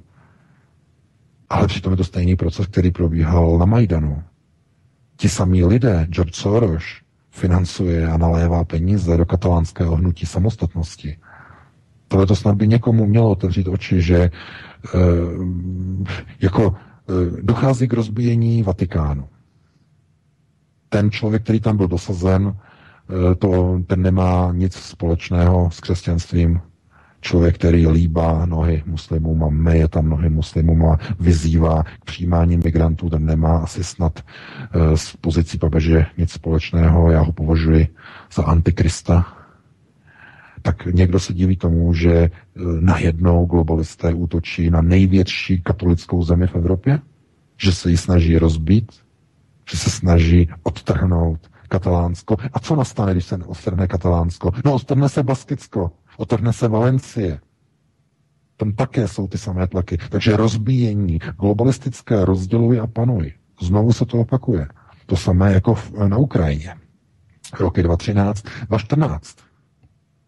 Takže e, jako vidíte, že pokud se mluví o procesech nasunování nových prvků globalizace, takzvané globalizační perestrojky, tak e, cílem je rozbíjení tradiční rodiny, která byla velmi dlouhá staletí definována právě křesťanstvím.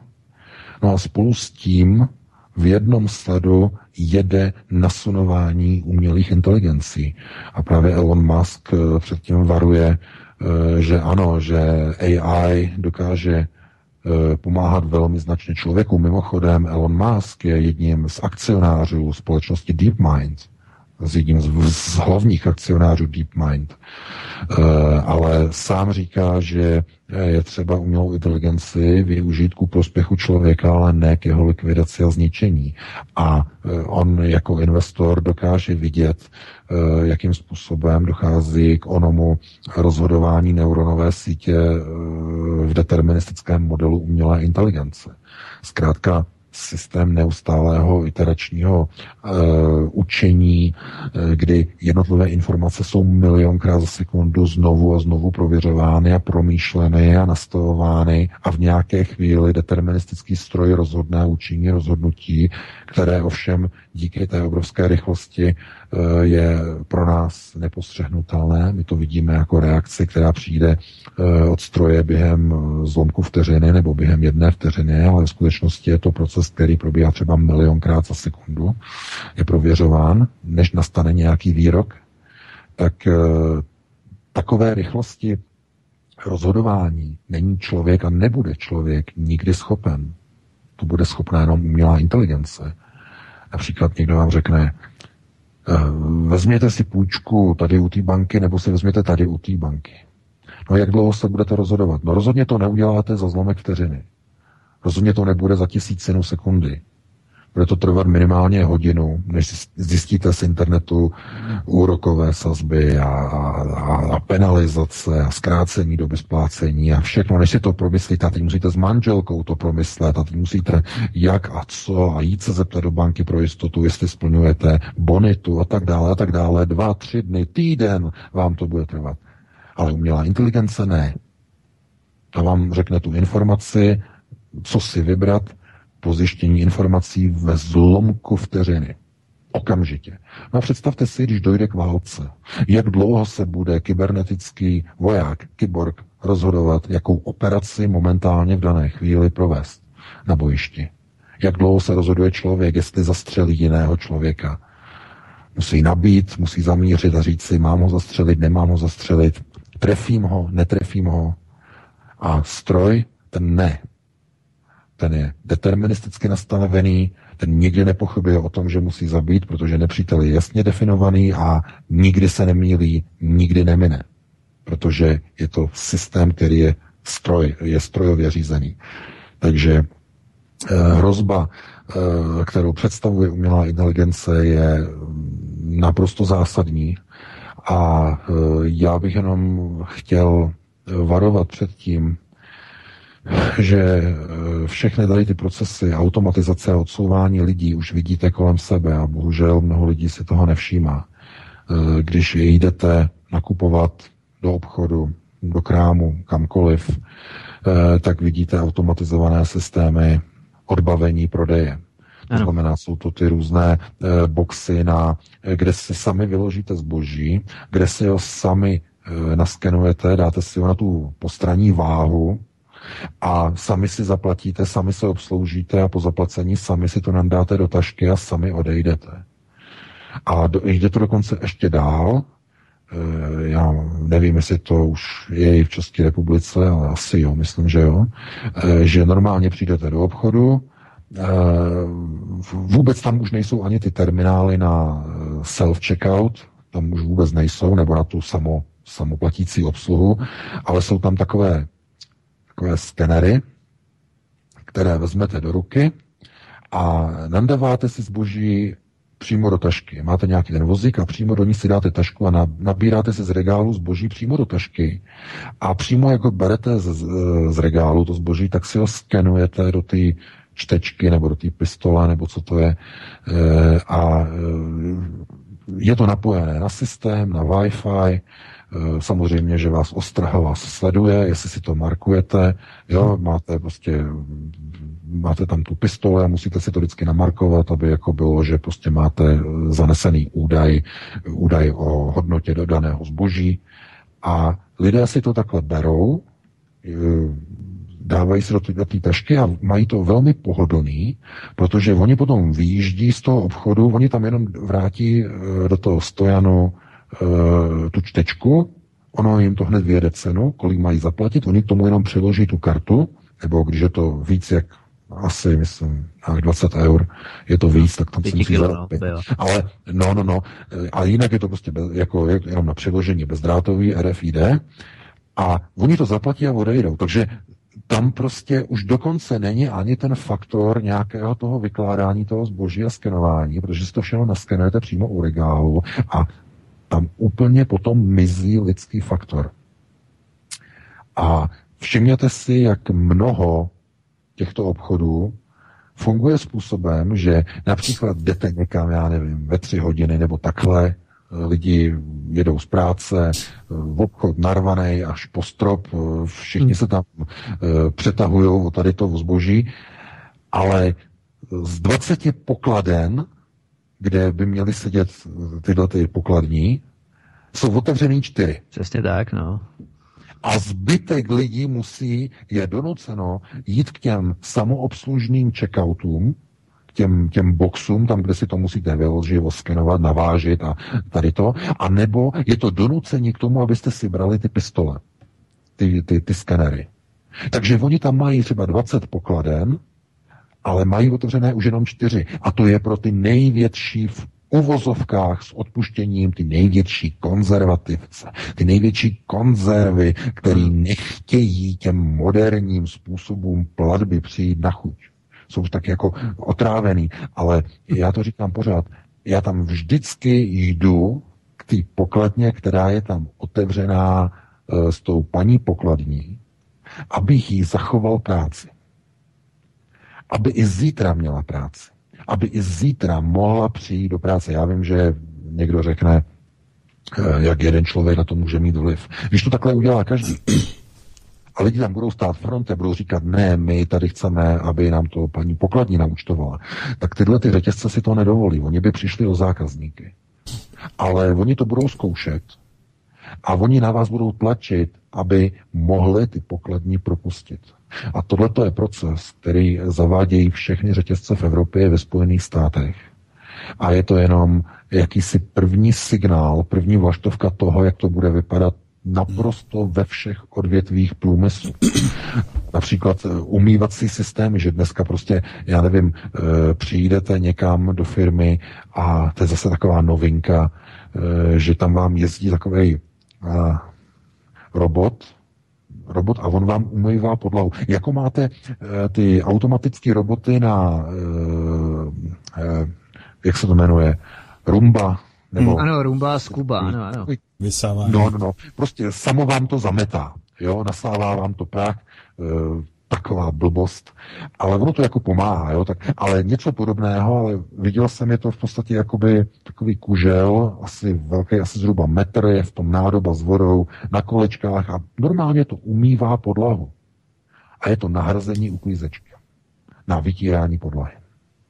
Jezdí to po celém patře, když jsme byli u Siemensu teď minulý týden, jezdí to tam po patře, má to umělou inteligenci eh, na empirickém systému, to znamená ne eh, neuronová síť, ale normálně empirický model. On si přímo naskenuje prostor, kde se pohybuje, nafotí si to a přímo jede do těch rohů a tam je taková ta eh, ta tryska, která tam jako nastříkne vodu a hned to vysaje, takže je to čistý v rozích, je to jako čistý, jo. A jezdí tam pomaličku prostě po, po, po té chodbě a, a umývá a ta ženská uklízečka zkrátka je vyhozená, nemá práci. Ne. Takže eh, chápete, samozřejmě, že jsou to jenom vlaštovky, jsou to první, eh, já nevím, první, eh, první příklady toho, kde všude se to dá využít, ale v okamžiku, kdy se zlepší například energetický nebo energetický, energetický potenciál pro baterie nebo pro zásobu energie, to znamená, baterie budou mít delší výdrž, tak bude možné stavět eh, kyborgy, bude možné stavět eh, roboty v rámci autonomních systémů, které budou doručovat například poštu. Eh, budou se pohybovat autonomně řízenými auty, budou vystupovat z těchto aut a budou roznášet poštu, budou Teď roznášet... Ještě v dronech, v dronech chtějí doručovat. Drony, to už taky zkouší. Ano, v dronech, ano. Jeff Bezos z Amazonu, eh, normálně pomocí dronů ve Spojených státech, eh, běží to jako pilotní projekt. Takže eh, ušetření čeho? No pochopitelně ušetření nákladů na člověka, na člověkohodiny. A co s těmi lidma se stane, když umělá inteligence zase začne rozšiřovat do celého průmyslového sektoru. To znamená ten, který dneska zaměstnává minimálně v Evropě stále ještě nejvíce lidí. No tak lidi se přesunou kam? No přesunou se do sektoru služeb. Jenže kolik služeb můžete nabídnout, když dneska všechny služby jsou opět vedené k elektronizaci? Vic, VIS, například eh, snaha Pirátské strany České republice. Je snaha o elektronizaci úplně všeho, takže dojde k propuštění půl milionu zaměstnanců státní zprávy, pokud dojde k naplnění programového cíle politické strany strany Piráti. Co s tím půl milionem lidí si počne Česká republika? Kde, kam je nastaví? No, protože sektor služeb bude plně nahrazen uh, elektronizací celé státní zprávy. Takže uh, já nevím, tam, kde ještě třeba není bezpečné nasadit robota, já nevím, někde asi u kadeřnice nebo u holiče, tam by byl asi strach, že by vám těma nůžkama robot asi udělal frizuru, která by nevypadala příliš dobře. Takže tam v některých vyjmenovaných případech je člověk stále potřeba, ale zase nemůže být půl milionu lidí, nemůžou se z nich stát holiči a kadeřnice. Jo, to je nesmysl. Takže v některých vybraných případech skutečně člověk bude třeba kvůli tomu, že ještě nebude ten robot umět přímo těma e, prstíkama jemně dělat nějakou věc e, konkrétní. Ale zdaleka už to například dneska neplatí o hodinářství. Hodinky jsou dneska vyráběny strojově pomocí přesných robotických linek. A to mluvíme o, o tradičních a velkých výrobcích hodinek, zkrátka všechno roboticky. Tam, kde naopak už člověk má příliš velké prsty a kde není úplně přesný, kde nemá přesný zrak, takže, nebo polovodiče, procesory, čipy, to už dneska nikdo nepájí, to už dneska všechno vyrábějí automatizované stroje. Roboti. Robotická ruka při operacích lidí, že? Je taky novinka. Ano, přesně tak, přesně tak. Hmm. Takže stále všude budete vidět uh, procesy, kdy uh, podnikatelé se budou dívat a budou říkat, my tady máme nějaký provoz, my potřebujeme, aby to dělalo tohle a tohle. A firma řekne, no, a e, vy to chcete teda udělat jako linku na lidi, anebo to chcete automatizovat? A podnikatel řekne, můžu, jak to myslí. Můžu k tomu no, něco?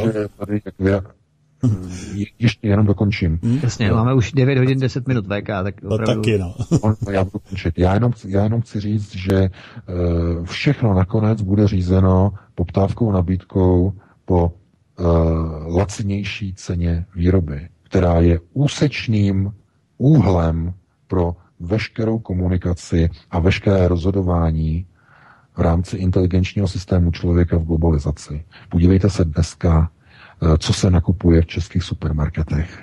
Lidé jedou jako roboti. To znamená, rozhodují se podle toho, co nejlevnější.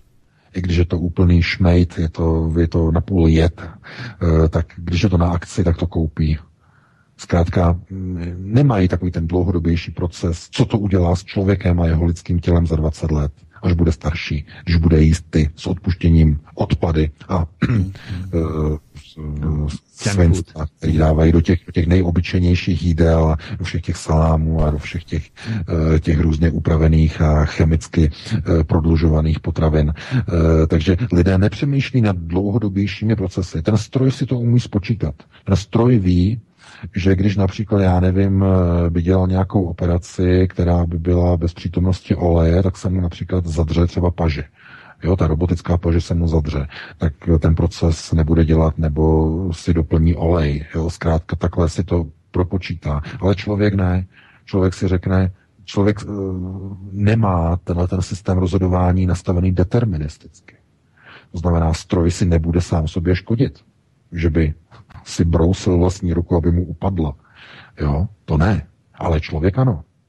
Člověk kouří celý život a tím se zabíjí. Člověk pije alkohol někdy v nezmířené míře, no a potom má cirhózu jater, zabíjí se. A proč to dělá? Hm. Chápete? Proč? Z jakého důvodu? No protože neuvažuje deterministicky. Na základě rozhodovacího procesu, co je nejlepší v, daném, v dané situaci pro člověka. Stroj ne. Ten je deterministicky nastavený. Ten nikdy neudělá věc na základě emoce. Mhm. Ale lidský život, ten je od narození do smrti řízený emocemi. Emocionální. Mohu už do toho vstoupit? Které je, které je, jenom dokončím, jenom opravdu poslední věc. Ano, eh, Člověk se řídí emocionálně a stroj se řídí deterministicky. Čili z tohoto eh, důvodu eh, já se opravdu obávám, že pokud bude pokračovat tempo vývoje umělé inteligence tak rychle jako dosud, dočkáme se situace, kdy lidská rasa bude nahrazena stroji. Mhm. Tak, super. E, jestli do toho můžu teda na chvilku stoupit, ne, že bych tam chtěl už pustit nějakou písničku, ale už je hodně hodin. Nicméně, e, toto je přímo šílený scénář, o čem, o čem hovoříš.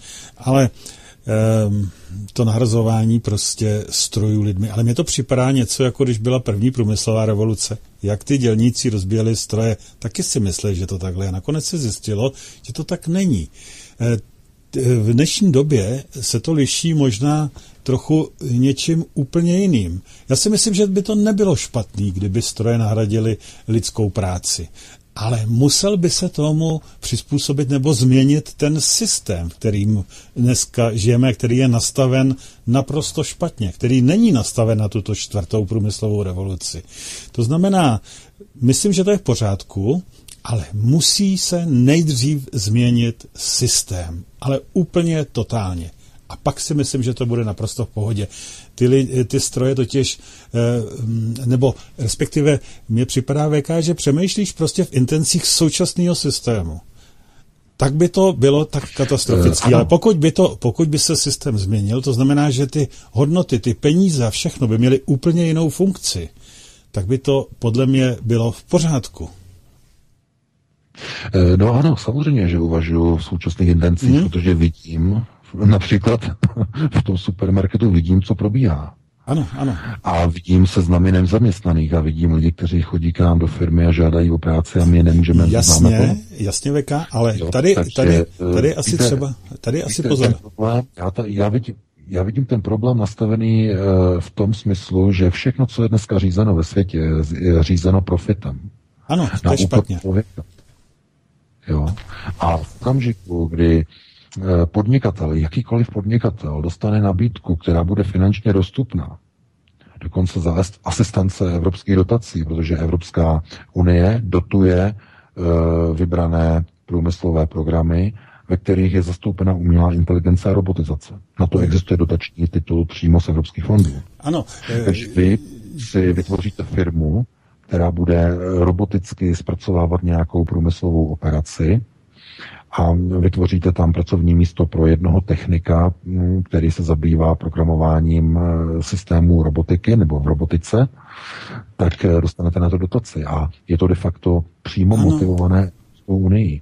Čili ten systém, pokud se nezmění, pokud bude dneska systém nastavený tak, že eh, lidská důstojnost se odvíjí od minimální mzdy a ano. ten rozdíl je saturovaný nebo suplementovaný půjčkami které vytvářejí e, doživotní zadlužení lidí, z nich mnozí končí v exekuci v tzv. defaultu, no tak takový, taková cesta je cestou genocídy e, biologického člověka. Naprosté genocidy. Naprosto souhlasím. Ten, Naprosto souhlasím. A to, a to, proč já jsem trošku skeptický v tom, že e, já nevidím v těch procesech snahu o změnu postavení ano, člověka. A nebude ta snaha. V století. Já tam nevidím ten postoj. U všech těch globalistických struktur vidíme jenom jednu jedinou motivaci. Udržení a upevnění moci a zisk. Ano, přesně Tyhle tak. Tam není prostor pro člověka, tam není ano, vůbec žádný prostor. Eh, souhlasím. Já bych do toho jenom s dovolením tady vstoupil, bych to ukončil, protože fakt nemáme čas. Elon Musk ano, jenom, jenom souhlasím s tím, co říká Elon Musk, že, že umělá inteligence musí pomáhat lidem a zlepšení stavu jejich životů. Pokud eh, to povede k opačným procesům, tak umělá inteligence představuje strašlivou hrozbu pro lidskou civilizaci. Jistě. Je to skutečně o tom, v v jakých rukách bude ten vývoj eh, směřován a jak se, jak se bude uplatňovat, v jakých rukách to bude. Pokud to bude ve prospěch člověka, ve prospěch běžných lidí, pak je to v pořádku. Pokud to bude v intencích současného systému jenom k zisku a k profitu, bude to špatně. A toto je třeba vždy zároveň s tímto, co říkáš, asi říci. Protože lidi jinak budou hrozně vyděšený a budou ty stroje rozbíjet. Ale to je špatně. Je třeba jim vysvětlit tu druhou stránku. Ano, že ty, že ty stroje skutečně, ta umělá inteligence může hodně pomoci a pomohla by, ale musí to být v jiných rukách. Já bych řekl ještě na závěr jednu věc, jednu velmi důležitou. Kdyby nebyla první průmyslová revoluce, nikdy by nevznikla komunistická strana, nevznikl by ani, ani, kap, ani, ani kapitál. Uh, pana já, já vím, kam míříš.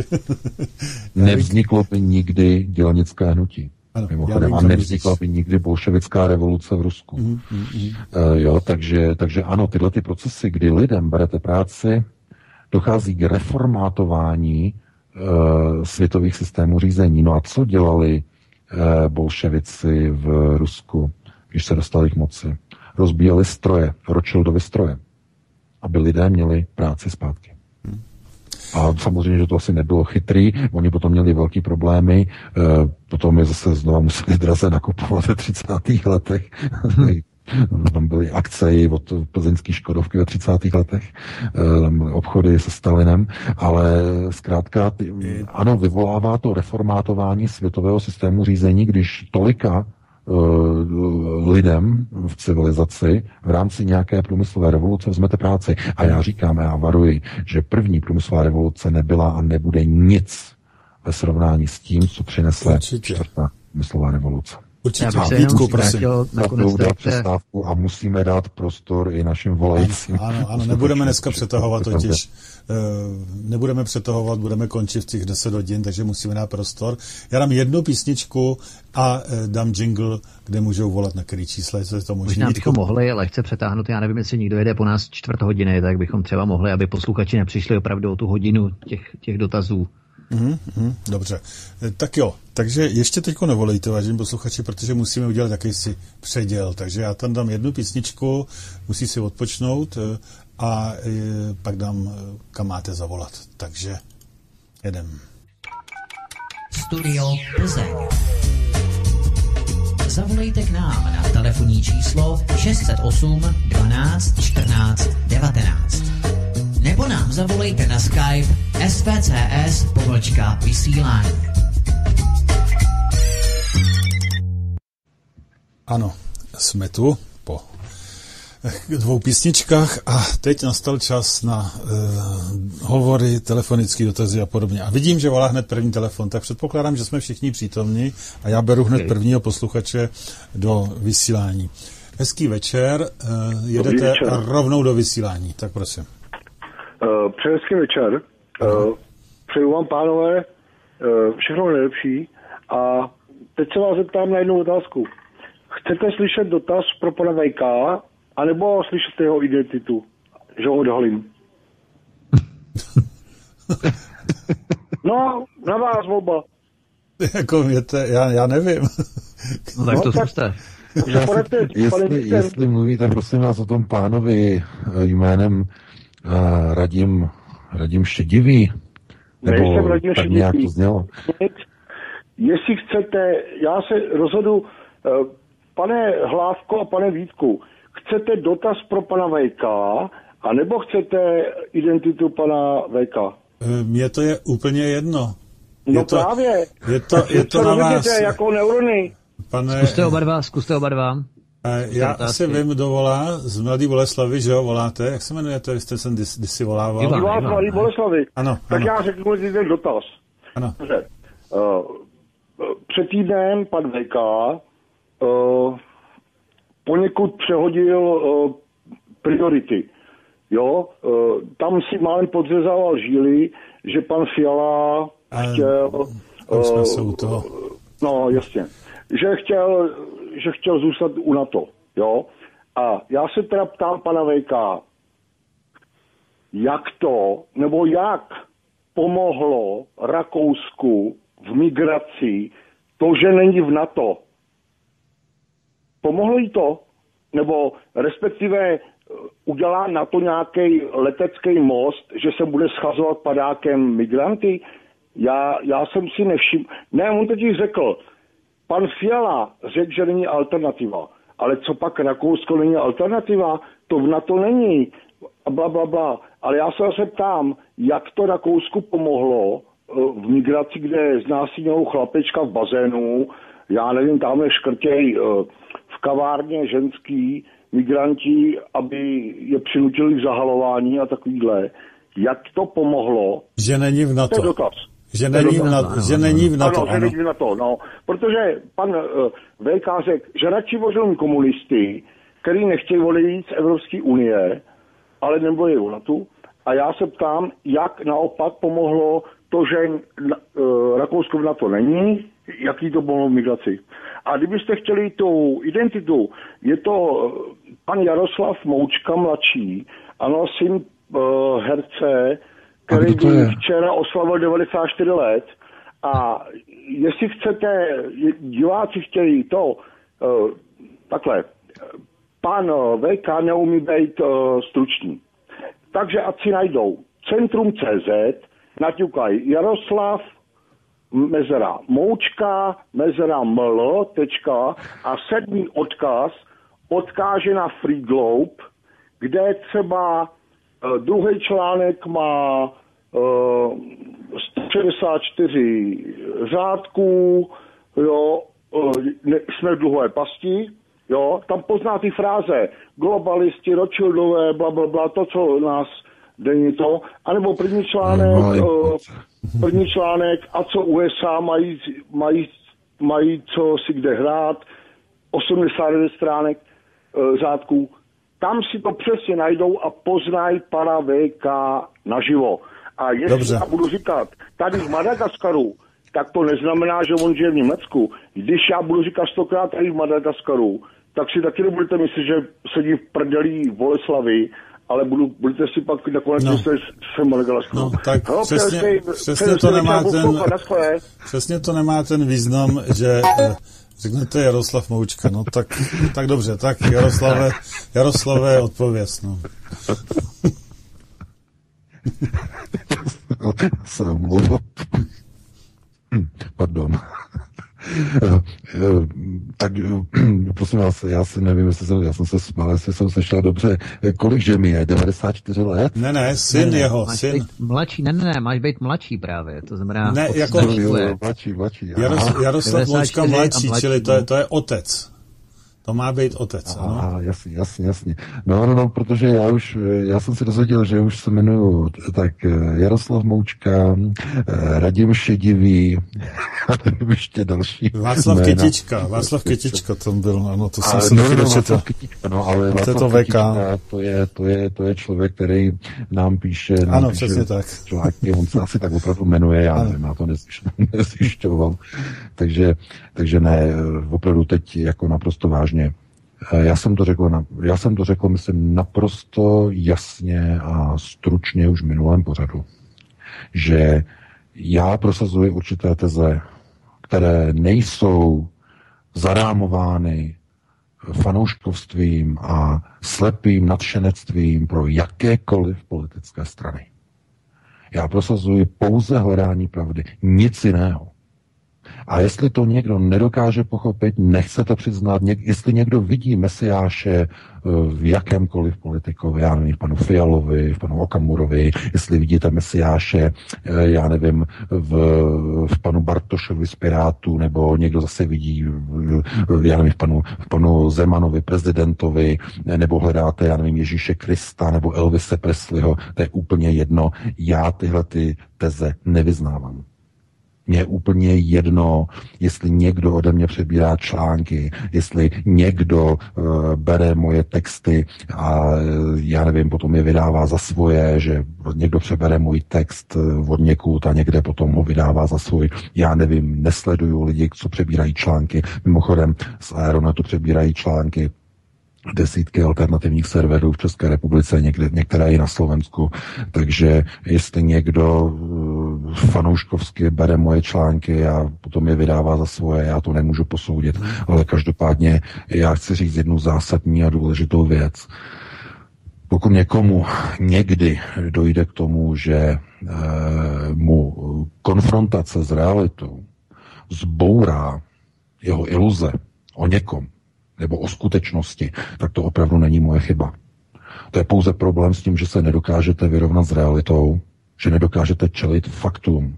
A za informace, které já přinesu, tak na mě někdo plive, někdo na mě hází eh, špínu za to, že jsem si dovolil o tom informovat, že co to probíhá v té které konkrétní straně. Můžete si na mě plivat, jak chcete. Já jsem to říkal minule, já neuhnu. Já budu přinášet informace o tom, co se děje jak na mainstreamu v České republice, co se děje na alternativě, co se děje v politických stranách vevnitř. Budu to analyzovat a budu o tom dělat rešerše a budu o tom informovat všechny lidi, kteří hledají pravdu. Mm, dobře. Nebudu nikdy zastávat žádné politické strany. Budu se zastávat pouze politických tezí. To znamená to, co která konkrétní strana e, prosazuje a také ji budu kontrolovat, jestli to hmm. skutečně prosazuje. Nic jiného mě teď jako vůbec nezajímá. Eh, jak říkám, už jednou provždy říkám, nebudu reagovat na nějaké útoky, osobní útoky. Já si myslím, že to nemá smysl se zdržovat dál tímto. Z oblasti, z oblasti ještě uh, některých, některých lidí, kteří nedokázali se vyrovnat s výsledkem voleb, uh, že tak brutálním způsobem vyhrál Andrej Babiš, ale to opravdu je něco, co si hmm. musí zodpovědět. Hmm. Tak zkusme teď to na to. Možná Já, zkusme, zkusme tohle neřešit že to nemá význam. Jo, já tu mám e, další telefon, nebo to na to vlastně ještě tam bylo. Co, při, co přineslo nebo nepřineslo Rakousku to, e, že vlastně není v NATO? Nebo co přineslo, že není v NATO z hlediska uprchlíků? No já jsem ten dotaz nepochopil, protože jako, co by jako... Taký převrácený, no. Co nám přineslo, že jsme v něm, jo? No, e, proti tomu, co nám přineslo, to že jsme v něm. Bláboli, prosím vás, to jsou bláboli lidi, kteří prostě si nevidí vůbec na špičku nosu. Přece každý musí jasně vědět, že všechny procesy, které probíhají v rámci islamizace Evropy, jsou nástroje amerických neokonů na rozbití Evropské unie do prdele práce. No. Už si to všichni musí uvědomit. Jako kdo si chce tady sakra hrát na alternativu, když podporuje Severoatlantickou alianci jako u blbejch. Hmm. Dobře, já si myslím, že to stačí. Zrádci národa. To jsou zrádci národa. Kdo podporuje NATO, je zrádce. A můžete si to čtyřikrát podtrhnout. A pan z Boleslavy, ten klidně může teď vzít vajku na to a může jako debil jít vítat. A já si myslím, že to tak nemyslel VK, jo? On, on prostě, on prostě vymyslel nějakou... Já prostě nechápu lidi, já považuji všechny lidi, kteří podporují jakýmkoliv způsobem Severoatlantickou alianci za zrádce národa, za ty největší hyeny, Dobře. kteří se otírají o skutečnou pravou, poctivou alternativu, kteří otočili po volbách, když pan Fiala se vyjádřil takovým způsobem ona to, jak se vyjádřil. Já jsem naj... nechtěl, no, je to možné, já jsem se nechtěl už tady k tomu vracet. To není možné, on mi neslyší. Já se nebudu vracet, jednou provždy říkám, kdokoliv podporuje Severoatlantickou alianci, nemá vůbec nic společného s alternativou. Naprosto nic. A nechci o takových lidech vůbec ani nic slyšet, protože se mi z nich dělá špatně. Tak fajn, dobře. Já bych byl rád, kdybychom eh, ty, eh, třeba ty, ty odpovědi trochu zkrátili a když něco do toho řekneme, že to vstoupíme, tak aby si na to reagoval, protože takhle bychom se moc daleko nedostali, VK, jo, děkuju. Eh, je tu další telefon, samozřejmě ještě musíme počkat s tím Skypem, protože telefon už je tady dávno. Takže jste ve vysílání, povídejte. Takže dobrý večer, telefon Milan. Teď mi pan VK nahrál ohledně alternativy i Severoatlantické aliance. Mám pro vás jednu hodně důležitou uh, zprávu, která by měla na vašem médii uh, být a měla by se okamžitě šířit dál. Uh, slovenský Štefan Harabejn, je to soudce, hmm. podal trestní oznámení na generální prokuraturu 8.11. Ano, vím o tom. A víte o tom. Ale tady ta informace by měla jít ven. Mm-hmm. Je to začátek islamizace, pokud dobře víte, Jugoslávie a tak dále. A podal to na konkrétní lidi v, mm. ve vládě. A to je odvaha, kterou zase udělali ve spolupráci s Vaským a s Daněm, kterého všetci odsuzují, ale podívejte se, co udělali. Mm. Toto je hodně geniální tah a myslím si, že by potřeboval zastání podporu všech lidí, mm-hmm. kteří nesouhlasí se Severoatlantickou aliancí. Takže byl bych rád, kdyby to ta informace prostě u vás byla na netu, to video, to prostě podle mě musí jít ven. A jestli to zmeškáte, tak už není šance. A myslím hmm. si, že je to hodně dobrý tah. Ano, děkujeme. Tak. Díky za inspiraci. Dobře, tak zatím nashledanou. Mějte se hezky, Milane. Nashledanou, Milane. A teď to máme, já si myslím, že na to asi nemá cenu odpovídat. Eh, je tu pan Luf, je tu pan To je Luft. naprosto jasný, jako No. to, s tím se dá jedině souhlasit. No. Je tu pan Luft, takže pane Luft, je vysílání. Eh, Dobrý večer, zdravím vás všechny tři, zdravím eh, posluchače, diváky. Já bych chtěl navázat na, na původní téma, a to znamená, eh, mám otázku na pana. Eh, Ve mně to budí obavy, že hm, zaváděním tady té čtvrté technické revoluce, potažmo robotizace na zavádění umělé inteligence, dojde totálnímu rozvratu socioekonomických vztahů a vůbec eh, lidských morálky, protože když budou takové množství lidí bez práce, nebudou mít žádnou motivaci, anebo jestli to není naopak eh, cílem toho, že zredukovat počet eh, obyvatelstva na zemi a pak na to na, nasadit poměry možnosti efektivní výroby pomocí robotů a ošetření těch A zbývajících kdo to bude kupovat? Potažmo- Ty, Prosím? ty, kdo bude kupovat ty výrobky, když No nebude? ne, to je ten rozvrat toho socioekonomických vztahů, to, No. no. to, to tím myslím. No. No. Protože nemá význam, aby roboti vyráběli pro lidi, kteří na to nebudou mít, anebo ty lidi nebudou prostě. Hmm. Takže podle mě by byla redukce e, počtu lidí e, a na takový, aby se to vyvážilo s tou výrobou vlastně efektivní a levnou a e, obsloužilo by to vlastně ty otroky těch e, nějakých horních x tisíců lidí, který by eh, pak si žili v pohodě a ne, ne, plundrovali by se zdroje a tak dále. Hmm. Takže kdyby na to mohl nějak pan VK odpovědět. Děkuju a mějte se hezky. Hmm. U georgijský kameny a tak dále. Ano, díky, Tak a- naschle. Tak já děkuji za dotaz. Tak prosím. No tak všichni víme, nebo před, já předpokládám, že všichni vědí, eh, co, eh, nebo, nebo co je cílem vůbec globalizace. To znamená eh, ochrana a snížení spotřeby planetárních zdrojů s cílem přesunutí systému a způsobu fungování západní civilizace, která dlouhé dlouhá staletí fungovala v podstatě v pozici parazitního systému, to znamená vykořišťování eh, rozvojových zemí, kdy západní civilizace rostla a zbytek eh, planety eh, přežíval za jeden dolar na den a podobně. Tohle to ale nemá žádný eh, nebo ne, není, to, ne, není to podloženo nějakou motivací nějakého dobra. To znamená, že by globalisté najednou se rozhodli, že všichni eh, ti, kteří dneska mají hodně, že by se měli rozdělit s těmi, kteří mají méně. Ne.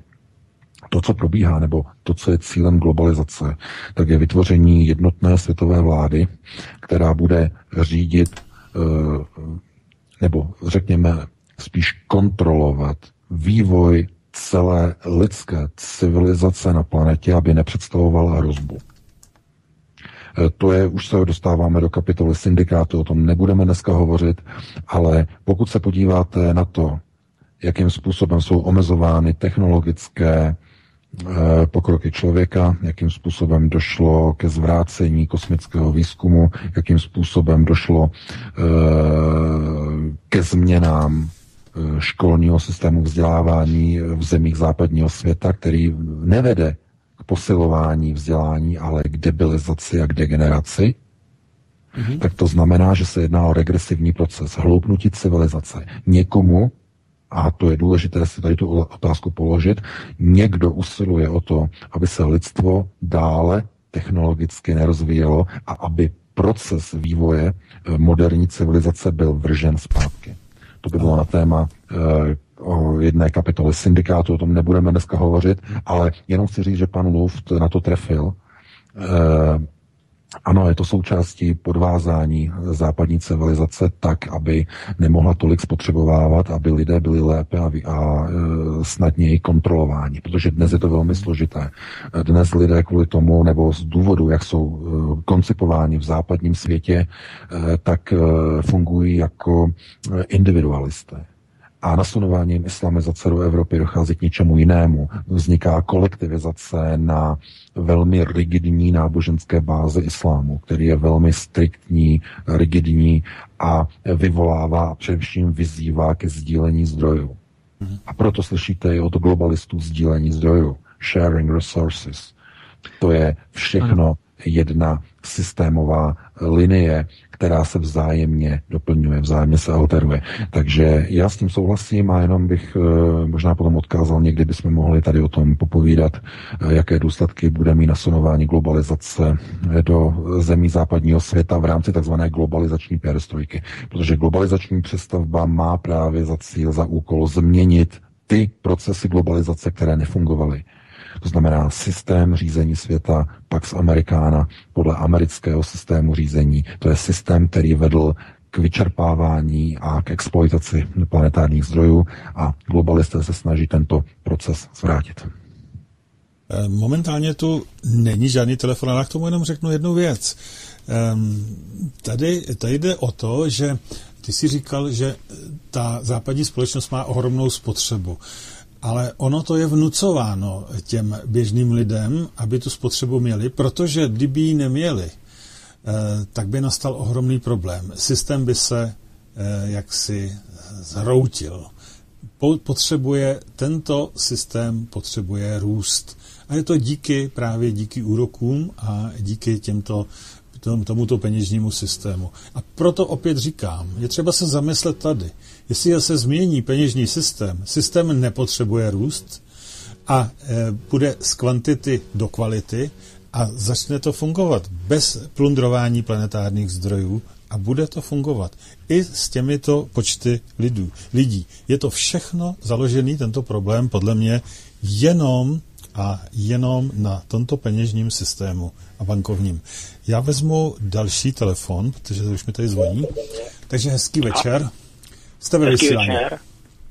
Dobrý večer, mohu mluvit? Ano, jste ve vysílání. Ano, dobrý večer. Tady Michal, dobrý večer, zdravím vás všechny, tady Michal, eh, držím vám palce.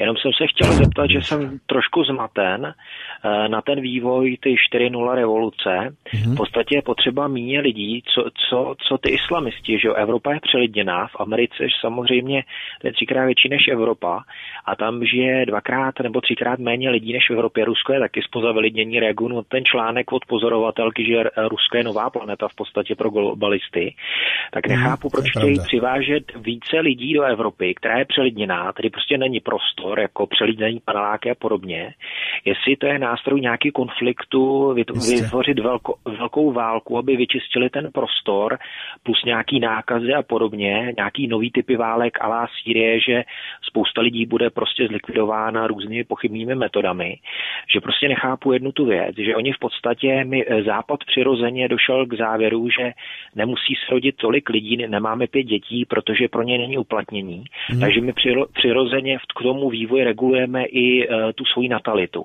Nicméně tyhle ty divoké kmeny, to nazvu, ty v podstatě žijou v blahobytu na ropě. Teď i Libie byl v podstatě jako víc jak socialistický stát. Teď jste mi vnukli tu myšlenku tím předcházejícím dotazem.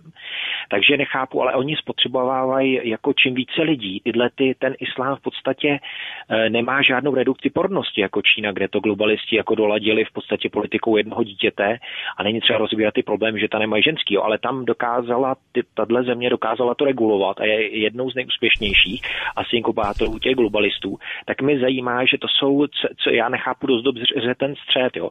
Západ jako Čína se sám reguluje, ale tyhle ty, ty jižní národy, eh, zejména po tou eh, vírou muslimskou, že v podstatě žena neovlivňuje, jestli bude, nebude mít dítě, že v Číně to udělali, v Číně to udělali politikou a trestem a tady se to udělalo antikoncepcí, pornem a já nevím čím vším, jo, touhletou masmediální sexuální kulturou, jo. Mm-hmm. Dneska se o tom kecá a nedělá se to a od rána mm. do večera jsme otroci.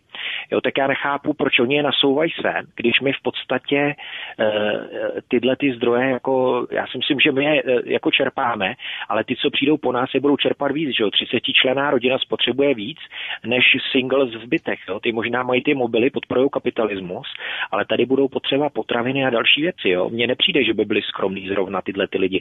Tak mě zajímá ten rozpor jo, v tom, že je potřeba snížit počet lidí, eh, pak se Amerikána končí, tak jedna z těch dalších verzí globalizací, nechápu ten rozpor, jo, proč sem tahají ty lidi, jako chtějí vytvořit tady válku, nebo o co jim jde, chtějí nás vytlačit. Podle mě... V tom není rozpor. No, přesně tak, podle mě to jsou dokonce dvě mouchy jednou ranou, jo, jestli ještě můžu říci. Tam jde o to... To není rozpor. Ano, dvě mouchy jednou ronou zabijou tím. Jednak, to znamená? Je, jednak v té Africe, odkud jdou, tak tam je mnoho přírodního bohatství, mnoho zdrojů, který oni potřebují. A nepotřebují tam tomu ty lidi. Takže je pošlou Aha. sem a tady naopak ty lidi začnou dělat zle a začne se to tady mlátit. Dvě mouchy jednou ranou. Budou mít, budou mít zdroje a ještě tady zničí eh, tady celou Evropu. Aspoň tak to vidím budou, já. Roku budou těžit robotický systémy Proč a tady ne? bude Jasně, rozumím. No. Hm, povídejte, pane VK, budu poslouchat. Děkuji, díky moc a fandím no, vám. A nenech, hlavně se nenechte odradit těma idiotama uh-huh. a těma, jak se jim říká, konfidentama, jak vám volej a urážejí vás. Já si vážím vaší práce a e, je třeba nějaký inteligentní dotazy, by řekl posluchačům a nenechat se odradit těma dle, e, říká si jim stávko kazové a pak si jim mhm. říkalo provokatéři a podobné věci. Držím vám palce, protože ty informace a takovýhle debatní klub, té, a člověk tam může zavolat a položit dotaz, aby jako když mu něco nesepne, to je jedinečný, tak vám držím palce a budu poslouchat, už vám nebudu skákat do řeči a děkuji moc krát. Naschledanou. Naschledanou, děkujem. Mějte se hezky, Michale, Tak VK, prosím. No, děkuji. Mhm. Tak, VK, ne, No, já jsem o tom psal, já jsem o tom psal článek. Eh, jsou to dva procesy, se nasunují migranti do Evropy. Ehm, mohutný rozsáhlý článek jsem o tom napsal teď přes týden. Eh, Spojené státy, já mluvím o tom neustále, Severoatlantická aliance je údernou pěstí amerických neokonů. E, tito američtí neokoni vědí, že Spojené státy končí. Končí jejich moc Pax Americana. Ta se opírá o americký petrodolar. A protože končí, tak chtějí tento proces zbrzdit, nejlépe ho zvrátit. Ano. Proto došlo k rozhodnutí v roce 2011 přímo e, v řadách nejvyšších amerických elit e, k rozbití a rozbourání diktátorských režimů v arabských zemích. Věděli, k čemu dojde. Všechny arabské země, které během arabského jara v roce 2011 byly rozvráceny, které to začalo v Maroku, tenkrát v březnu, no. tak eh, došlo k tomu, že byl zhroucen arabský sociální systém ve všech zemích. Pokud mluvíme o arabském sociálním systému, tak všechen sociální systém v arabských zemích se řídí šariou a šaria nařizuje, že lidé jsou povinni e, dávat e, svým eh, bližným a příbuzným jídlo, peníze a postarat se o ně. Mm-hmm. Proto tak imponuje globalistům islam. Protože řešení důchody, důchodu v západní civilizaci je neřešitelné. Ano. To je ten hlavní motor. V roce 2050 už nikdo nebude mít důchody v Evropské unii. Nikdo. Nejsou na to peníze nebudou na to peníze. Takže uh, oni věděli, že když rozbijou sociální systém přerozdělování v arabských zemích, tak ta, ta sociální stabilita, která v nich byla nastavená do roku 2011, se zhroutí. Ti lidé z toho mála, co měli, nebudou mít vůbec nic. Začnou proudit do nejbližšího civilizovaného prostoru, který jim dá to málo, co oni potřebují. Začnou proudit do Evropy. Co se stane v okamžiku ve chvíli, kdy začnou migranti proudit do Evropy? Dojde k sociálnímu rozvratu. Začnou obrovské demonstrace proti globalistickému nastavení moci v celé Evropě. Globalisté, kteří chtějí globalizaci na úkor Spojených států. To znamená, světoví globalisté chtějí umenčit úlohu Spojených států takže jakým způsobem rozbít Evropskou unii? No tím, že nasunete migranty. Co se stane, když nasunete imigranty do Evropské unie? Začnou exity. Začnou tlaky na odchod z Evropské unie. A na základě fyziky, co se stane, když nastane fúze? Co se stane, když se zmenší vliv a mocenský úchop Bruselu nad jednotlivými evropskými zeměmi. Když vznikne vákuum, mocenské vákuum, co vznikne? No okamžitě do toho prostoru je, nasaz, je nasáta nová moc amerických neokonů. Proto se podívejte, k jakým procesům došlo v Polsku vláda Beaty Šešedlové. E, o to více, jakým způsobem stojí vláda Šidlové proti Evropě, o to více se dostávají do náruče amerických neokonů a Severoatlantické aliance. Podívejte se na Maďarsko. O to více, jak uh, Viktor Orbán vedl soukromou válku proti EU za změny ústavy v roce 2010-2011, kdy dokonce hrozily sankce Maďarsku, jak se obrovsky přiklonil naopak uh, k americkým neokonům. Podívejte se na procesy, které probíhají uh, na Slovensku, kde zatímco premiér Robert Fico je mocensky tažený Eh, k Bruselu, tak prezident, pan Kiska, je tažený do Spojených států k americkým neokonům. To znamená, vy vidíte, že probíhají procesy roztohování a destrukce zemí střední Evropy. A co je hlavním hnacím mechanismem rozvratu států nejen střední Evropy, ale celé Evropy? Nezvládnutá migrace.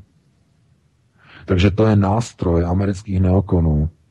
Jehož úkolem bylo rozbít soudržnost a celistvost Evropské unie a získat kontrolu nad středoevropskými zeměmi, které spadnou pod kontrolu americké imperiální moci Pax Americana. To je to právě to tragické, zoufalé NATO, Severoatlantická aliance. To jsem zrovna chtěl říct. Každá země, která se v rámci obyčejné fyziky, jestliže někde vytvoříte vákuum, oslabíte nějakou moc, tak automaticky do tohoto uvolněného prostoru nasunete moc jinou, aby se vyrovnaly tlaky. To znamená, zmenšení vlivu Evropské unie na Prahu bude znamenat posílení vlivu amerických neokonů a amerického Pentagonu. Eh, chraň nás pán Mm-hmm. Takže to je jeden model, to je eh, jeden důvod, proč probíhala imigrace a proč američané rozvrát, rozvrátili arabské země během arabského jara v roce 2011. To je jeden proud. Ale pozor, je tady druhý proud. A to je odpověď na to, proč tomuto rozvratnému procesu Evropská unie nebrání. Možná někomu to připadá jako velká záhada, proč tomu tak je. A to je, to, to je odpověď na to je ta nejděsivější. Globalistům to vyhovuje. Hmm. Protože proč? Protože tito islamisté, kteří přišli z chudého arabského prostoru, kde do roku 2011 byli zvyklí na, zvyklí na sociální dávky a systém přerozdělování, velmi chudého, ale pro ně dostatečného systému, tak tuto chudobu budou v Evropě indukovat do celého životního, společenského a průmyslového sektoru. To znamená, bude přebytek pracovních míst. Obrovský přebytek pracovních míst. A spolu s nasunováním průmyslové čtvrté revoluce bude docházet k tomu, že lidská práce bude levnější a levnější a bude se za ní v práci, v zaměstnání platit méně a méně a méně. Tím si lidé budou vydělávat méně a méně a o to více a více a více se budou muset zadlužovat u globalistických bank, u sionistických bankéřů. No a co to bude znamenat? Že nejenom, že rodiny se budou zadlužovat, ale budou se zadlužovat i celé státy, celé národy, jako Řecko, vys Španělsko, vys Portugalsko, vys Itálie. Ano. Všechny zadlužené země budou pod palcem sionistických a rothschildovských bankéřů. A kam tito bankéři povedou zemi, nebo jednotlivé země v Evropské unii, no povedou ji ke globální přestavbě, perestrojce. To znamená, země, které se chtějí a chtějí zůstat v Evropě, se budou integrovat do nadnárodního svazku Nové Evropy, která jejíž, jejímž cílem bude vytvoření svazku partnerství s Ruskem. Ovšem tomuto vytvoření svazku s Ruskem bude bránit americká státní moc, která se snaží mezi Německo a mezi Rusko vrazit klín ve střední Evropě, vytvořený ze zemích střední Evropy. To znamená, ty země, které dneska tak nenávidí migraci, se přichylují k Severoatlantické alianci a tím vytvoří blok mezi Německem a Ruskem. Jinými slovy, eh, američtí neokoni vytvářejí blok proti systému globalizace. Hmm. Tím, že na svoji stranu eh, v rámci uh, odporu v jednotlivých zemí proti migraci přiklánějí ve volbách jednotlivé národy, které najednou se odklání od Bruselu, plivají a křičí na Brusel, a já říkám zcela oprávněně, ale zároveň jim najednou nezbývá nic jiného, než zůstat v pevném a těsném svazku se Severoatlantickou aliancí, která je stejně děsivým nástrojem jako samotná Evropská unie. Problémem je v tom, že pokud tomuto faktu, této realitě odmítneme čelit, že ve skutečnosti se dostáváme pod nebo z louže pod okap, mm.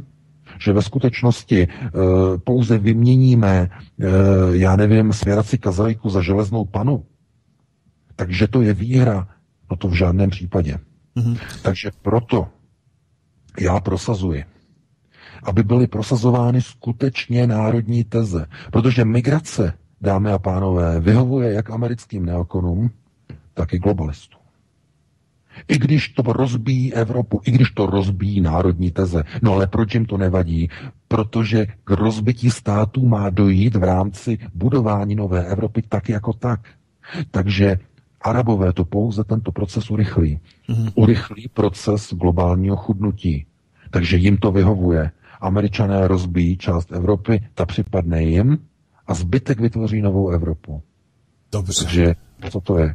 Rozděluj a panuj. Ano, nicméně, kdyby, kdyby došlo eh, k to, té změně e, funkce peněz nějakým způsobem, nic takového by se nestalo v tu chvilku. Máme tu další telefon. Dobrý večer, zase Milan. Ano? Vidím, že pan Hlávka začíná chápat nespotřebu. Uh-huh. U pana VK bych jenom tak upozornil, aby neplantal klasickou fyziku eh, do nějakých porovnání politických věcí, protože eh, bych to spíš porovnal s kvantovou, tam bychom uhýbali strašně daleko, o tom se bavit nechci a můžu říct, že to, o tom hodně vím, ale když nebudu nic přirovnávat, tak vy vlastně, pane VK, furt říkáte, jak je všechno v háji, na druhou stránku pak řeknete řešení a když si uvědomíte, tak to řešení, které i když naznačíte, bude uh, znamenat boj, a vy se podle mě naprosto bojíte, protože na začátku někde nebo v tom pořadu jste sám řekl, že byste nechtěl žádný převrat.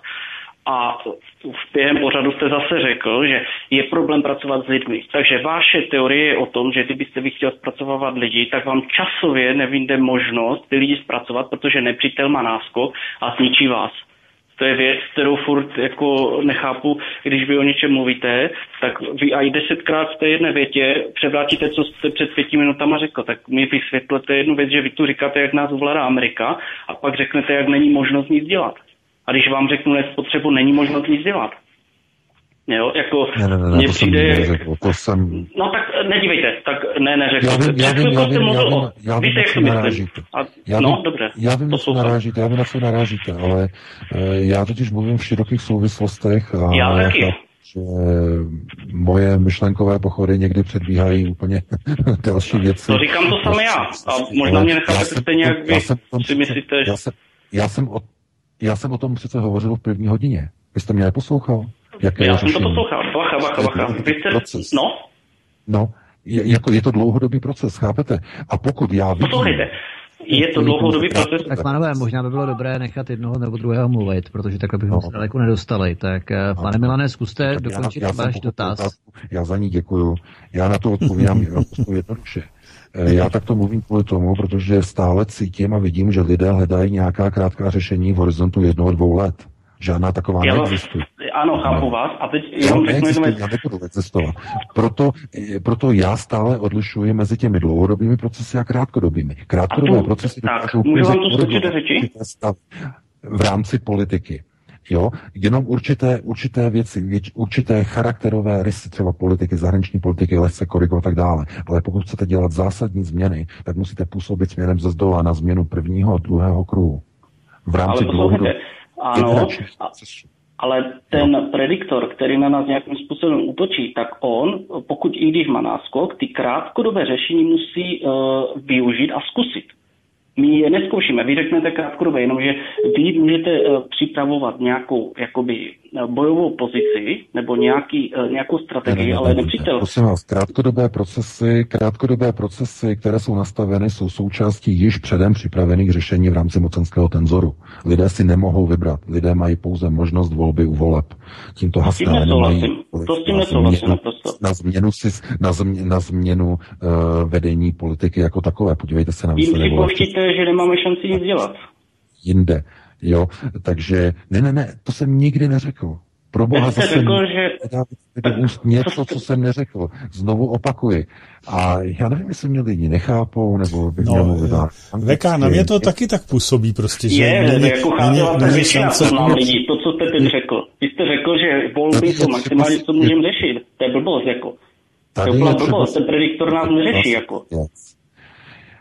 Pokud se, budou, pokud se budou lidé upínat pouze na krátkodobé procesy, pokud se budou snažit měnit jenom to, co je zrovna mediálně populární, tak nikdy Ano. nezmí to, o co ve skutečnosti jde. Toto je To je pochopitelné. to hlavní.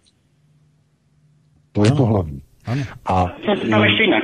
Dívejte, to je pravda. Většina lidí, která nás poslouchá, většina lidí chce krátkodobá řešení. Pane Milane. Dívejte, to já vím, jak to myslíte, ale teď se zeptám Já tady Ještě, budu mluvit o tom, jak je důležité uh, budovat dlouhodobé procesy, tak nás nikdo poslouchat nebude, protože lidé okamžitě začnou volat, budou říkat, no ale my nemáme tolik času. Ano, nemáme dívejte, tolik ještě času. jednou se zeptám, prosím vás. Eh, A Chápu, jak to myslíte. Že Tady 30 si... let tady lidé nedělali vůbec nic v této oblasti. Dobře. Jo, nedělali vůbec Ale- nic. Podívejte se například Teplic, o kterých jsme mluvili. Tam lidé byli součástí globalizačního procesu islamizace přímo v České je- republice. Přímo za zády mediálních mainstreamů a mediálních outletů. Nechali tam tyto procesy proběhnout a do dneška jsou s tím happy. No ti, kteří chodí do parku v Teplici už ne, ti už tak happy nejsou. Ani ta maminka toho zmáceného bílého Ano, kopečka tak, teď- teď vás prosím vás zastavím. Máte pravdu. lidí je stále Ale to nejde. Které probíhají To nejde, no. v rámci globalizace. Například půjčky, hypotéky jsou šťastní, No. nechtějí nic měnit na globalizaci. A To pokud je ten víte, já jsem se kdysi s váma bavil, a to je ta nespotřeba, že? Půjčky a tady ty my věci. Mluvíme v těchto tezích o tom, že lidé musí Vás změnit svého chování a Mhm. systém svého myšlení. O to, to je moje práce, o to já se Ano. snažím v rámci svých článků, aby Poslouchejte. lidé změnili své myšlení. Protože pokud si budou myslet, že jsou nějaká krátkodobá řešení na dlouhodobé problémy, no tak to je naivní. To, je To nikdo netvrdí. Poslouchejte To mě ještě jednou. stále vyzývám, stále říkám, že je naprosto nutné a nezbytné, aby lidé se dívali, co se děje okolo nich. Eh, Stejně, já třeba si tady přihřeju polivčičku. Eh, Mluví se stále o tom, jak probíhá migrace, migrace a tak dále a tak dále a že je všude spousta migrantů. Eh, Já jsem vyzýval už několikrát, ať lidé nám pošlou do, do redakce natočená videa, fotografie e, těchto migrantů. Nikdo nám nic neposlal. Mluví se o autobusech, že autobusy vozí e, prostě migranty. To je tak super to natočit. Dneska každý přece má mobilní telefon. Takže poskytněte redakci, naší redakci tyhle ty informace, aby jsme o tom mohli napsat, aby lidé se probudili. Pokud lidi neprobudíme, tak moje povídání je tady úplně zbytečné. Protože lidé to- Babiše, lidé půjdou, vezmou si půjčku, lidé půjdou, vezmou si hypotéku, lidé půjdou a zadluží vlastní děti na jejich vlastní vzdělání. To je jasný. Vítku, prosím tě, Pane Veka, můžu se zeptat, dívejte, vy jste strašně, můžu mluvit nebo?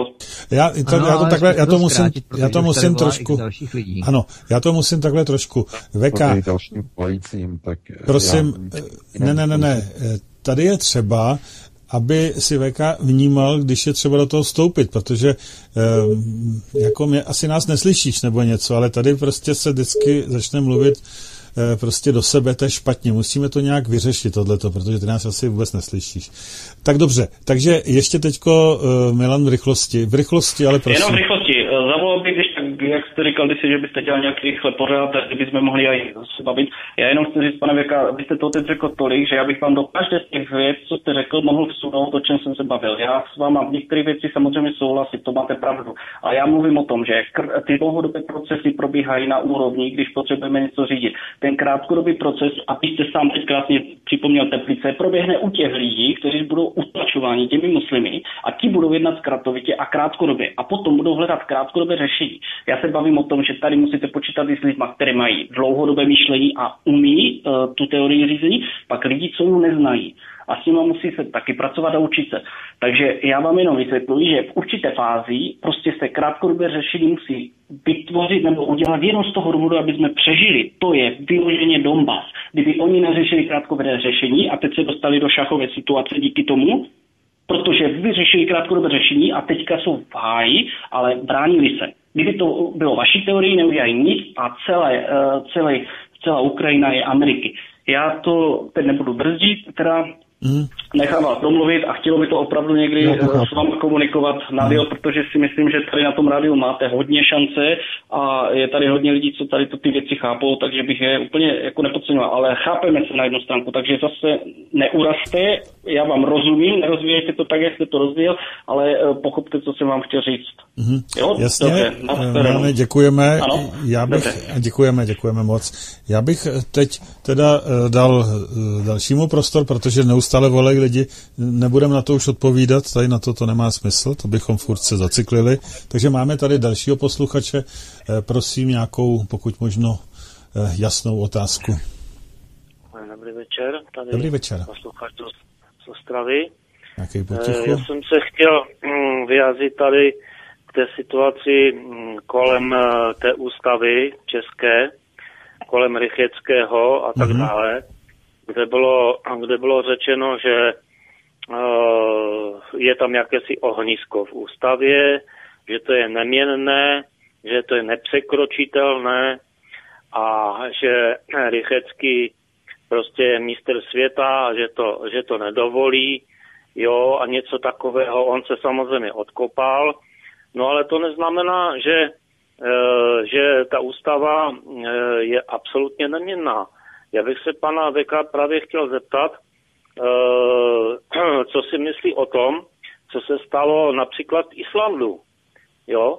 Ta, ten Island prostě změnil ústavu, zavřeli tam bankéře, dneska ten Island je v systému EFTA, což by určitě bylo úplně pro Českou republiku parádní, parádní pozice, jo, ale teď mi vysvětlete, jak, jak se to stalo, že taková zemička, která absolutně nemá na to, aby konkurovala třeba České republice, uh, udělala, ta, udělala takové kroky, aby se dostala do EFTA, vymanila se z pozice prostě toho, toho vykořišťovaného státu a změnila ústavu.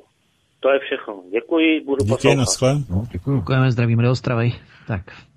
No tak eh, já myslím, že přece všichni víme, jak tam proběhlo úplně původně, když skončila eh, ekonomická krize nebo hypoteční krize v Spojených státech, která se přenesla do Evropy, tak jaké procesy proběhly na Islandu. Na Islandu došlo ke znárodnění majetku bank, veškerých asetů. Ano. Tam parlament rozhodl o vyvlastnění veškerých podílů bank a o jejich znárodnění. A byl to nadnárodní kapitál. E, následně byly uvaleny sankce Evropskou unii na Island, ano. potom byly zase vzaty zpátky, ale e, tam zkrátka e, vyšli lidé do ulic a parlament proti ním neposlal policisty a kordony, jako ale naopak postavil se za svůj, za svůj lid a skutečně e, tyto zákony odhlasoval, skutečně došlo tam e, k odsouzení těch, těch hlavních bankéřů a ke znárodnění asetů e, nadnárodních bank. Tam ztratili velké peníze ročildovci mimochodem. Obrovské.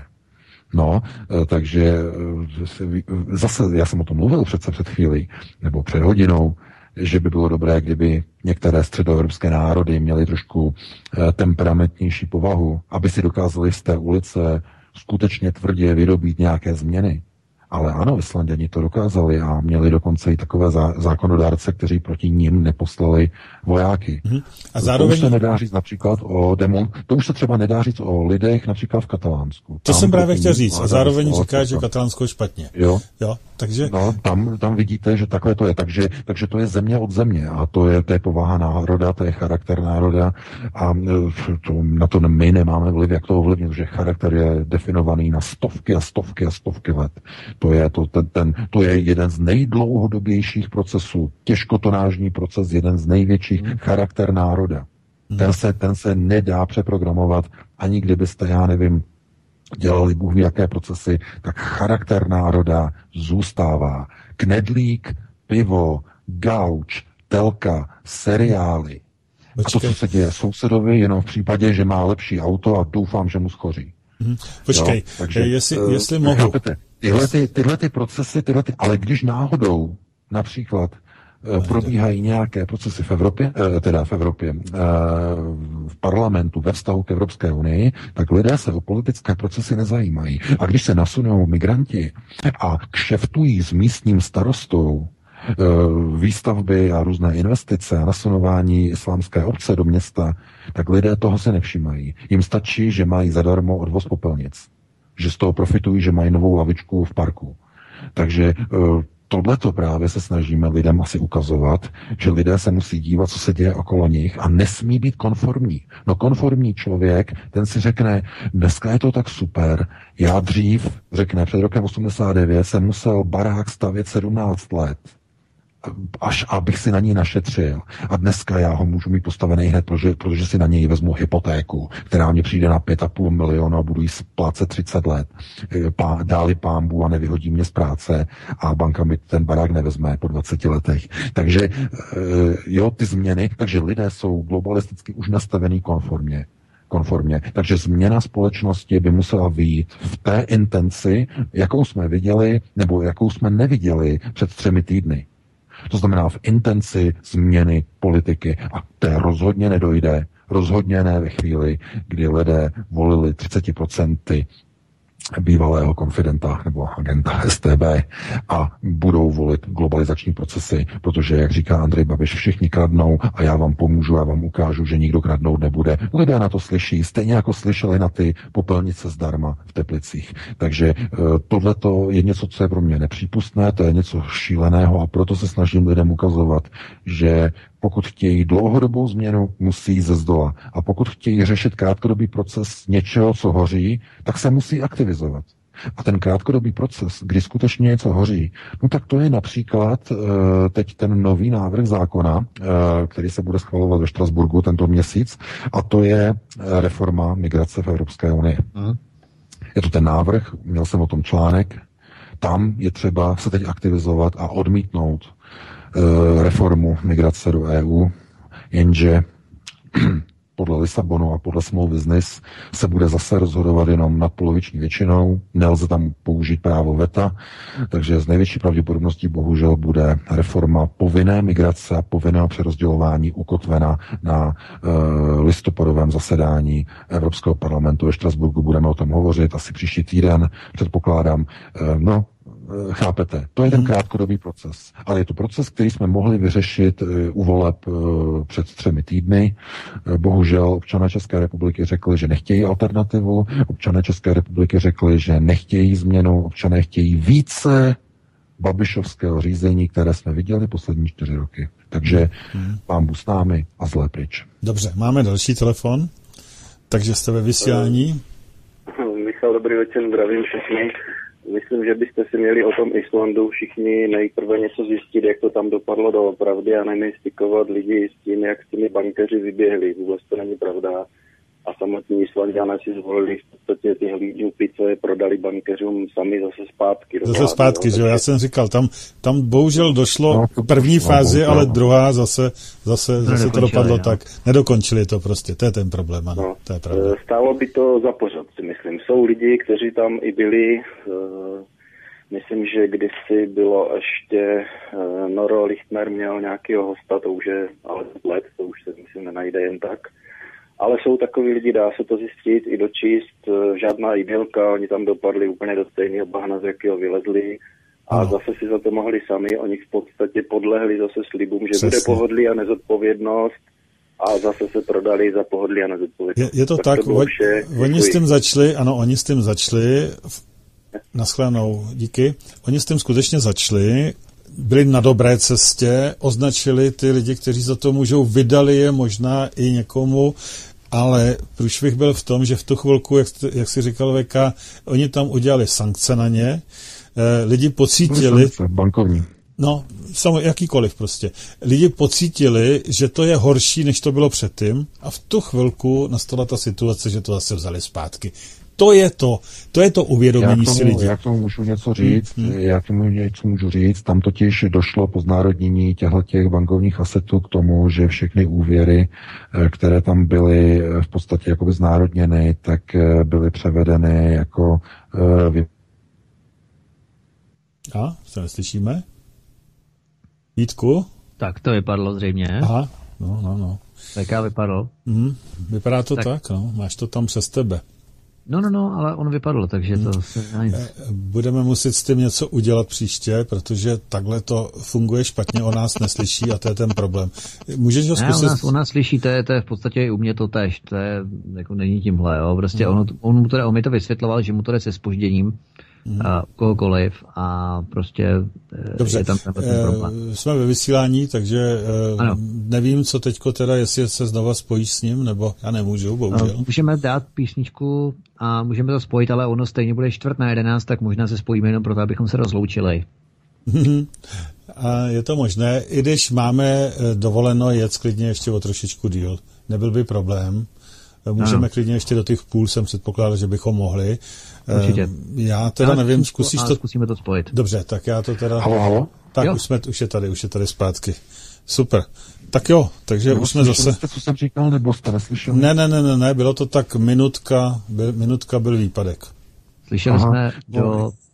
Ano, pojdej. Do čeho, do čeho jste slyšeli? Těsně po tom eh, dotazu. To bylo prakticky chvilička. Těsně po dotazu. Hmm. No, no, no. Já jsem jenom chtěl říct, že však víme, co k čemu došlo. Tam byly ustanoveny nebo byly uvaleny sankce ze strany Evropské unie. Eh, Islanděni najednou neměli přístup ke kapitálovému trhu, eh, v Evropě, respektive Ano. eh, islandské banky neměly přístup a nemohly půjčovat hypotéky, nemohly spotřebitelské úvěry a bohužel ekonomika Islandu to nedokázala utáhnout. Samozřejmě. Tam nejsou zdroje a nebyly zdroje k tomu, aby dokázali úvěrově utáhnout bez eh, přístupu na evropské kapitálové trhy. Takže lidé zase konformně zareagovali a řekli si, hm, raději budeme v Evropské unii, budeme, budeme Jasně. si naše údaje. Tak eh, Vítku, ty tam něco pustil. Ne, ne, ne, mně tady přišla SMS, někdo asi psal, to nevadí. Zkusíme ještě další telefonát, a, nebo budeme pomalu končit? Eh, On tu teď nikdo nevolá, takže já telefonát nemám, já bych mohl říct nějaký eh, dotaz tady, který, ale to je takový dost dlouhý. Já nevím, jestli bychom, eh, jestli bychom eh, to měli... Moment, ještě se kouknu tadyhle na, na Skype. Island nemá Rycheckého, jasně, to je v pořádku. Ne, já bych tomu chtěl jenom opravdu z mýho pohledu, já si, a tak už někdo zase volá, tak mu musíme dát eh, přednost, Ano, takže, ano. takže já ho vezmu. Takže jste ve vysílání, mluvte, prosím. Dobrý večer, u telefonu posluchačka Marcela, jenom mám jeden dotaz uh, k panu VK. Chtěla jsem se Dobrý zeptat, večer. jestli to nevy, dobrý večer, jestli to nevypadá uh, tak, že nám sem nasunou migranty, všechny a pak nás společně zničí slovanský národy uh, s těma migrantama dohromady. Jestli to tak taky pan VK nevidí. Tak já si myslím, že jsme to v tomto duchu o tom mluvili, ale dobře, můžeme ještě jednou se k tomu Marcelo, za vrátit. Nejde, Díky. Nejde o, o zničení ve smyslu, ve smyslu zničení jako uh, nějaké likvidace, ale jde o smísení. O smísení všech národů, všech ras, všech kultur v Evropě, o smazání státních hranic, o smazání jednotlivých rozpočtů jednotl- jednotlivých zemí, o ustanovení společné jednotné evropské vlády v rámci tzv. nové Evropy. Uh, protože tato nová Evropa bude řízena globalisticky, to znamená s cíly, které nebudou obhajovat národní zájmy, ale budou obhajovat zájmy globalistických elit, kterým se budou muset jednotlivé národy na této planetě podřídit. V tom je ten proces globalizace tak nebezpečný a zrůdný, protože uh, už vidíte i dneska, že někteří politici už jsou nastaveni jako evropští politici a nikoliv jako čeští politici kopou za Evropskou unii, ale už nekopou za Českou republiku. Vys různí europoslanci v, Evro- eh, v Evropském parlamentu. Bohužel, mohli bychom vyprávět, kteří to jsou. Takže ten proces je nastavený a a mnozí z, tě, z nich nebo z našich řad, bychom řekli, obrazně řečeno z řad České republiky, mnoho lidí se na této globalizaci sveze. Sveze tak, aby dosáhli zisku. Zase opět profit profitová stránka věci. Nevím, jestli se někdy dokážeme zbavit tohohle syndromu, eh, řekněme, profitabilní ekonomiky nebo profitabilního řízení světa, eh, kdy někdo vždycky musí mít něčeho víc.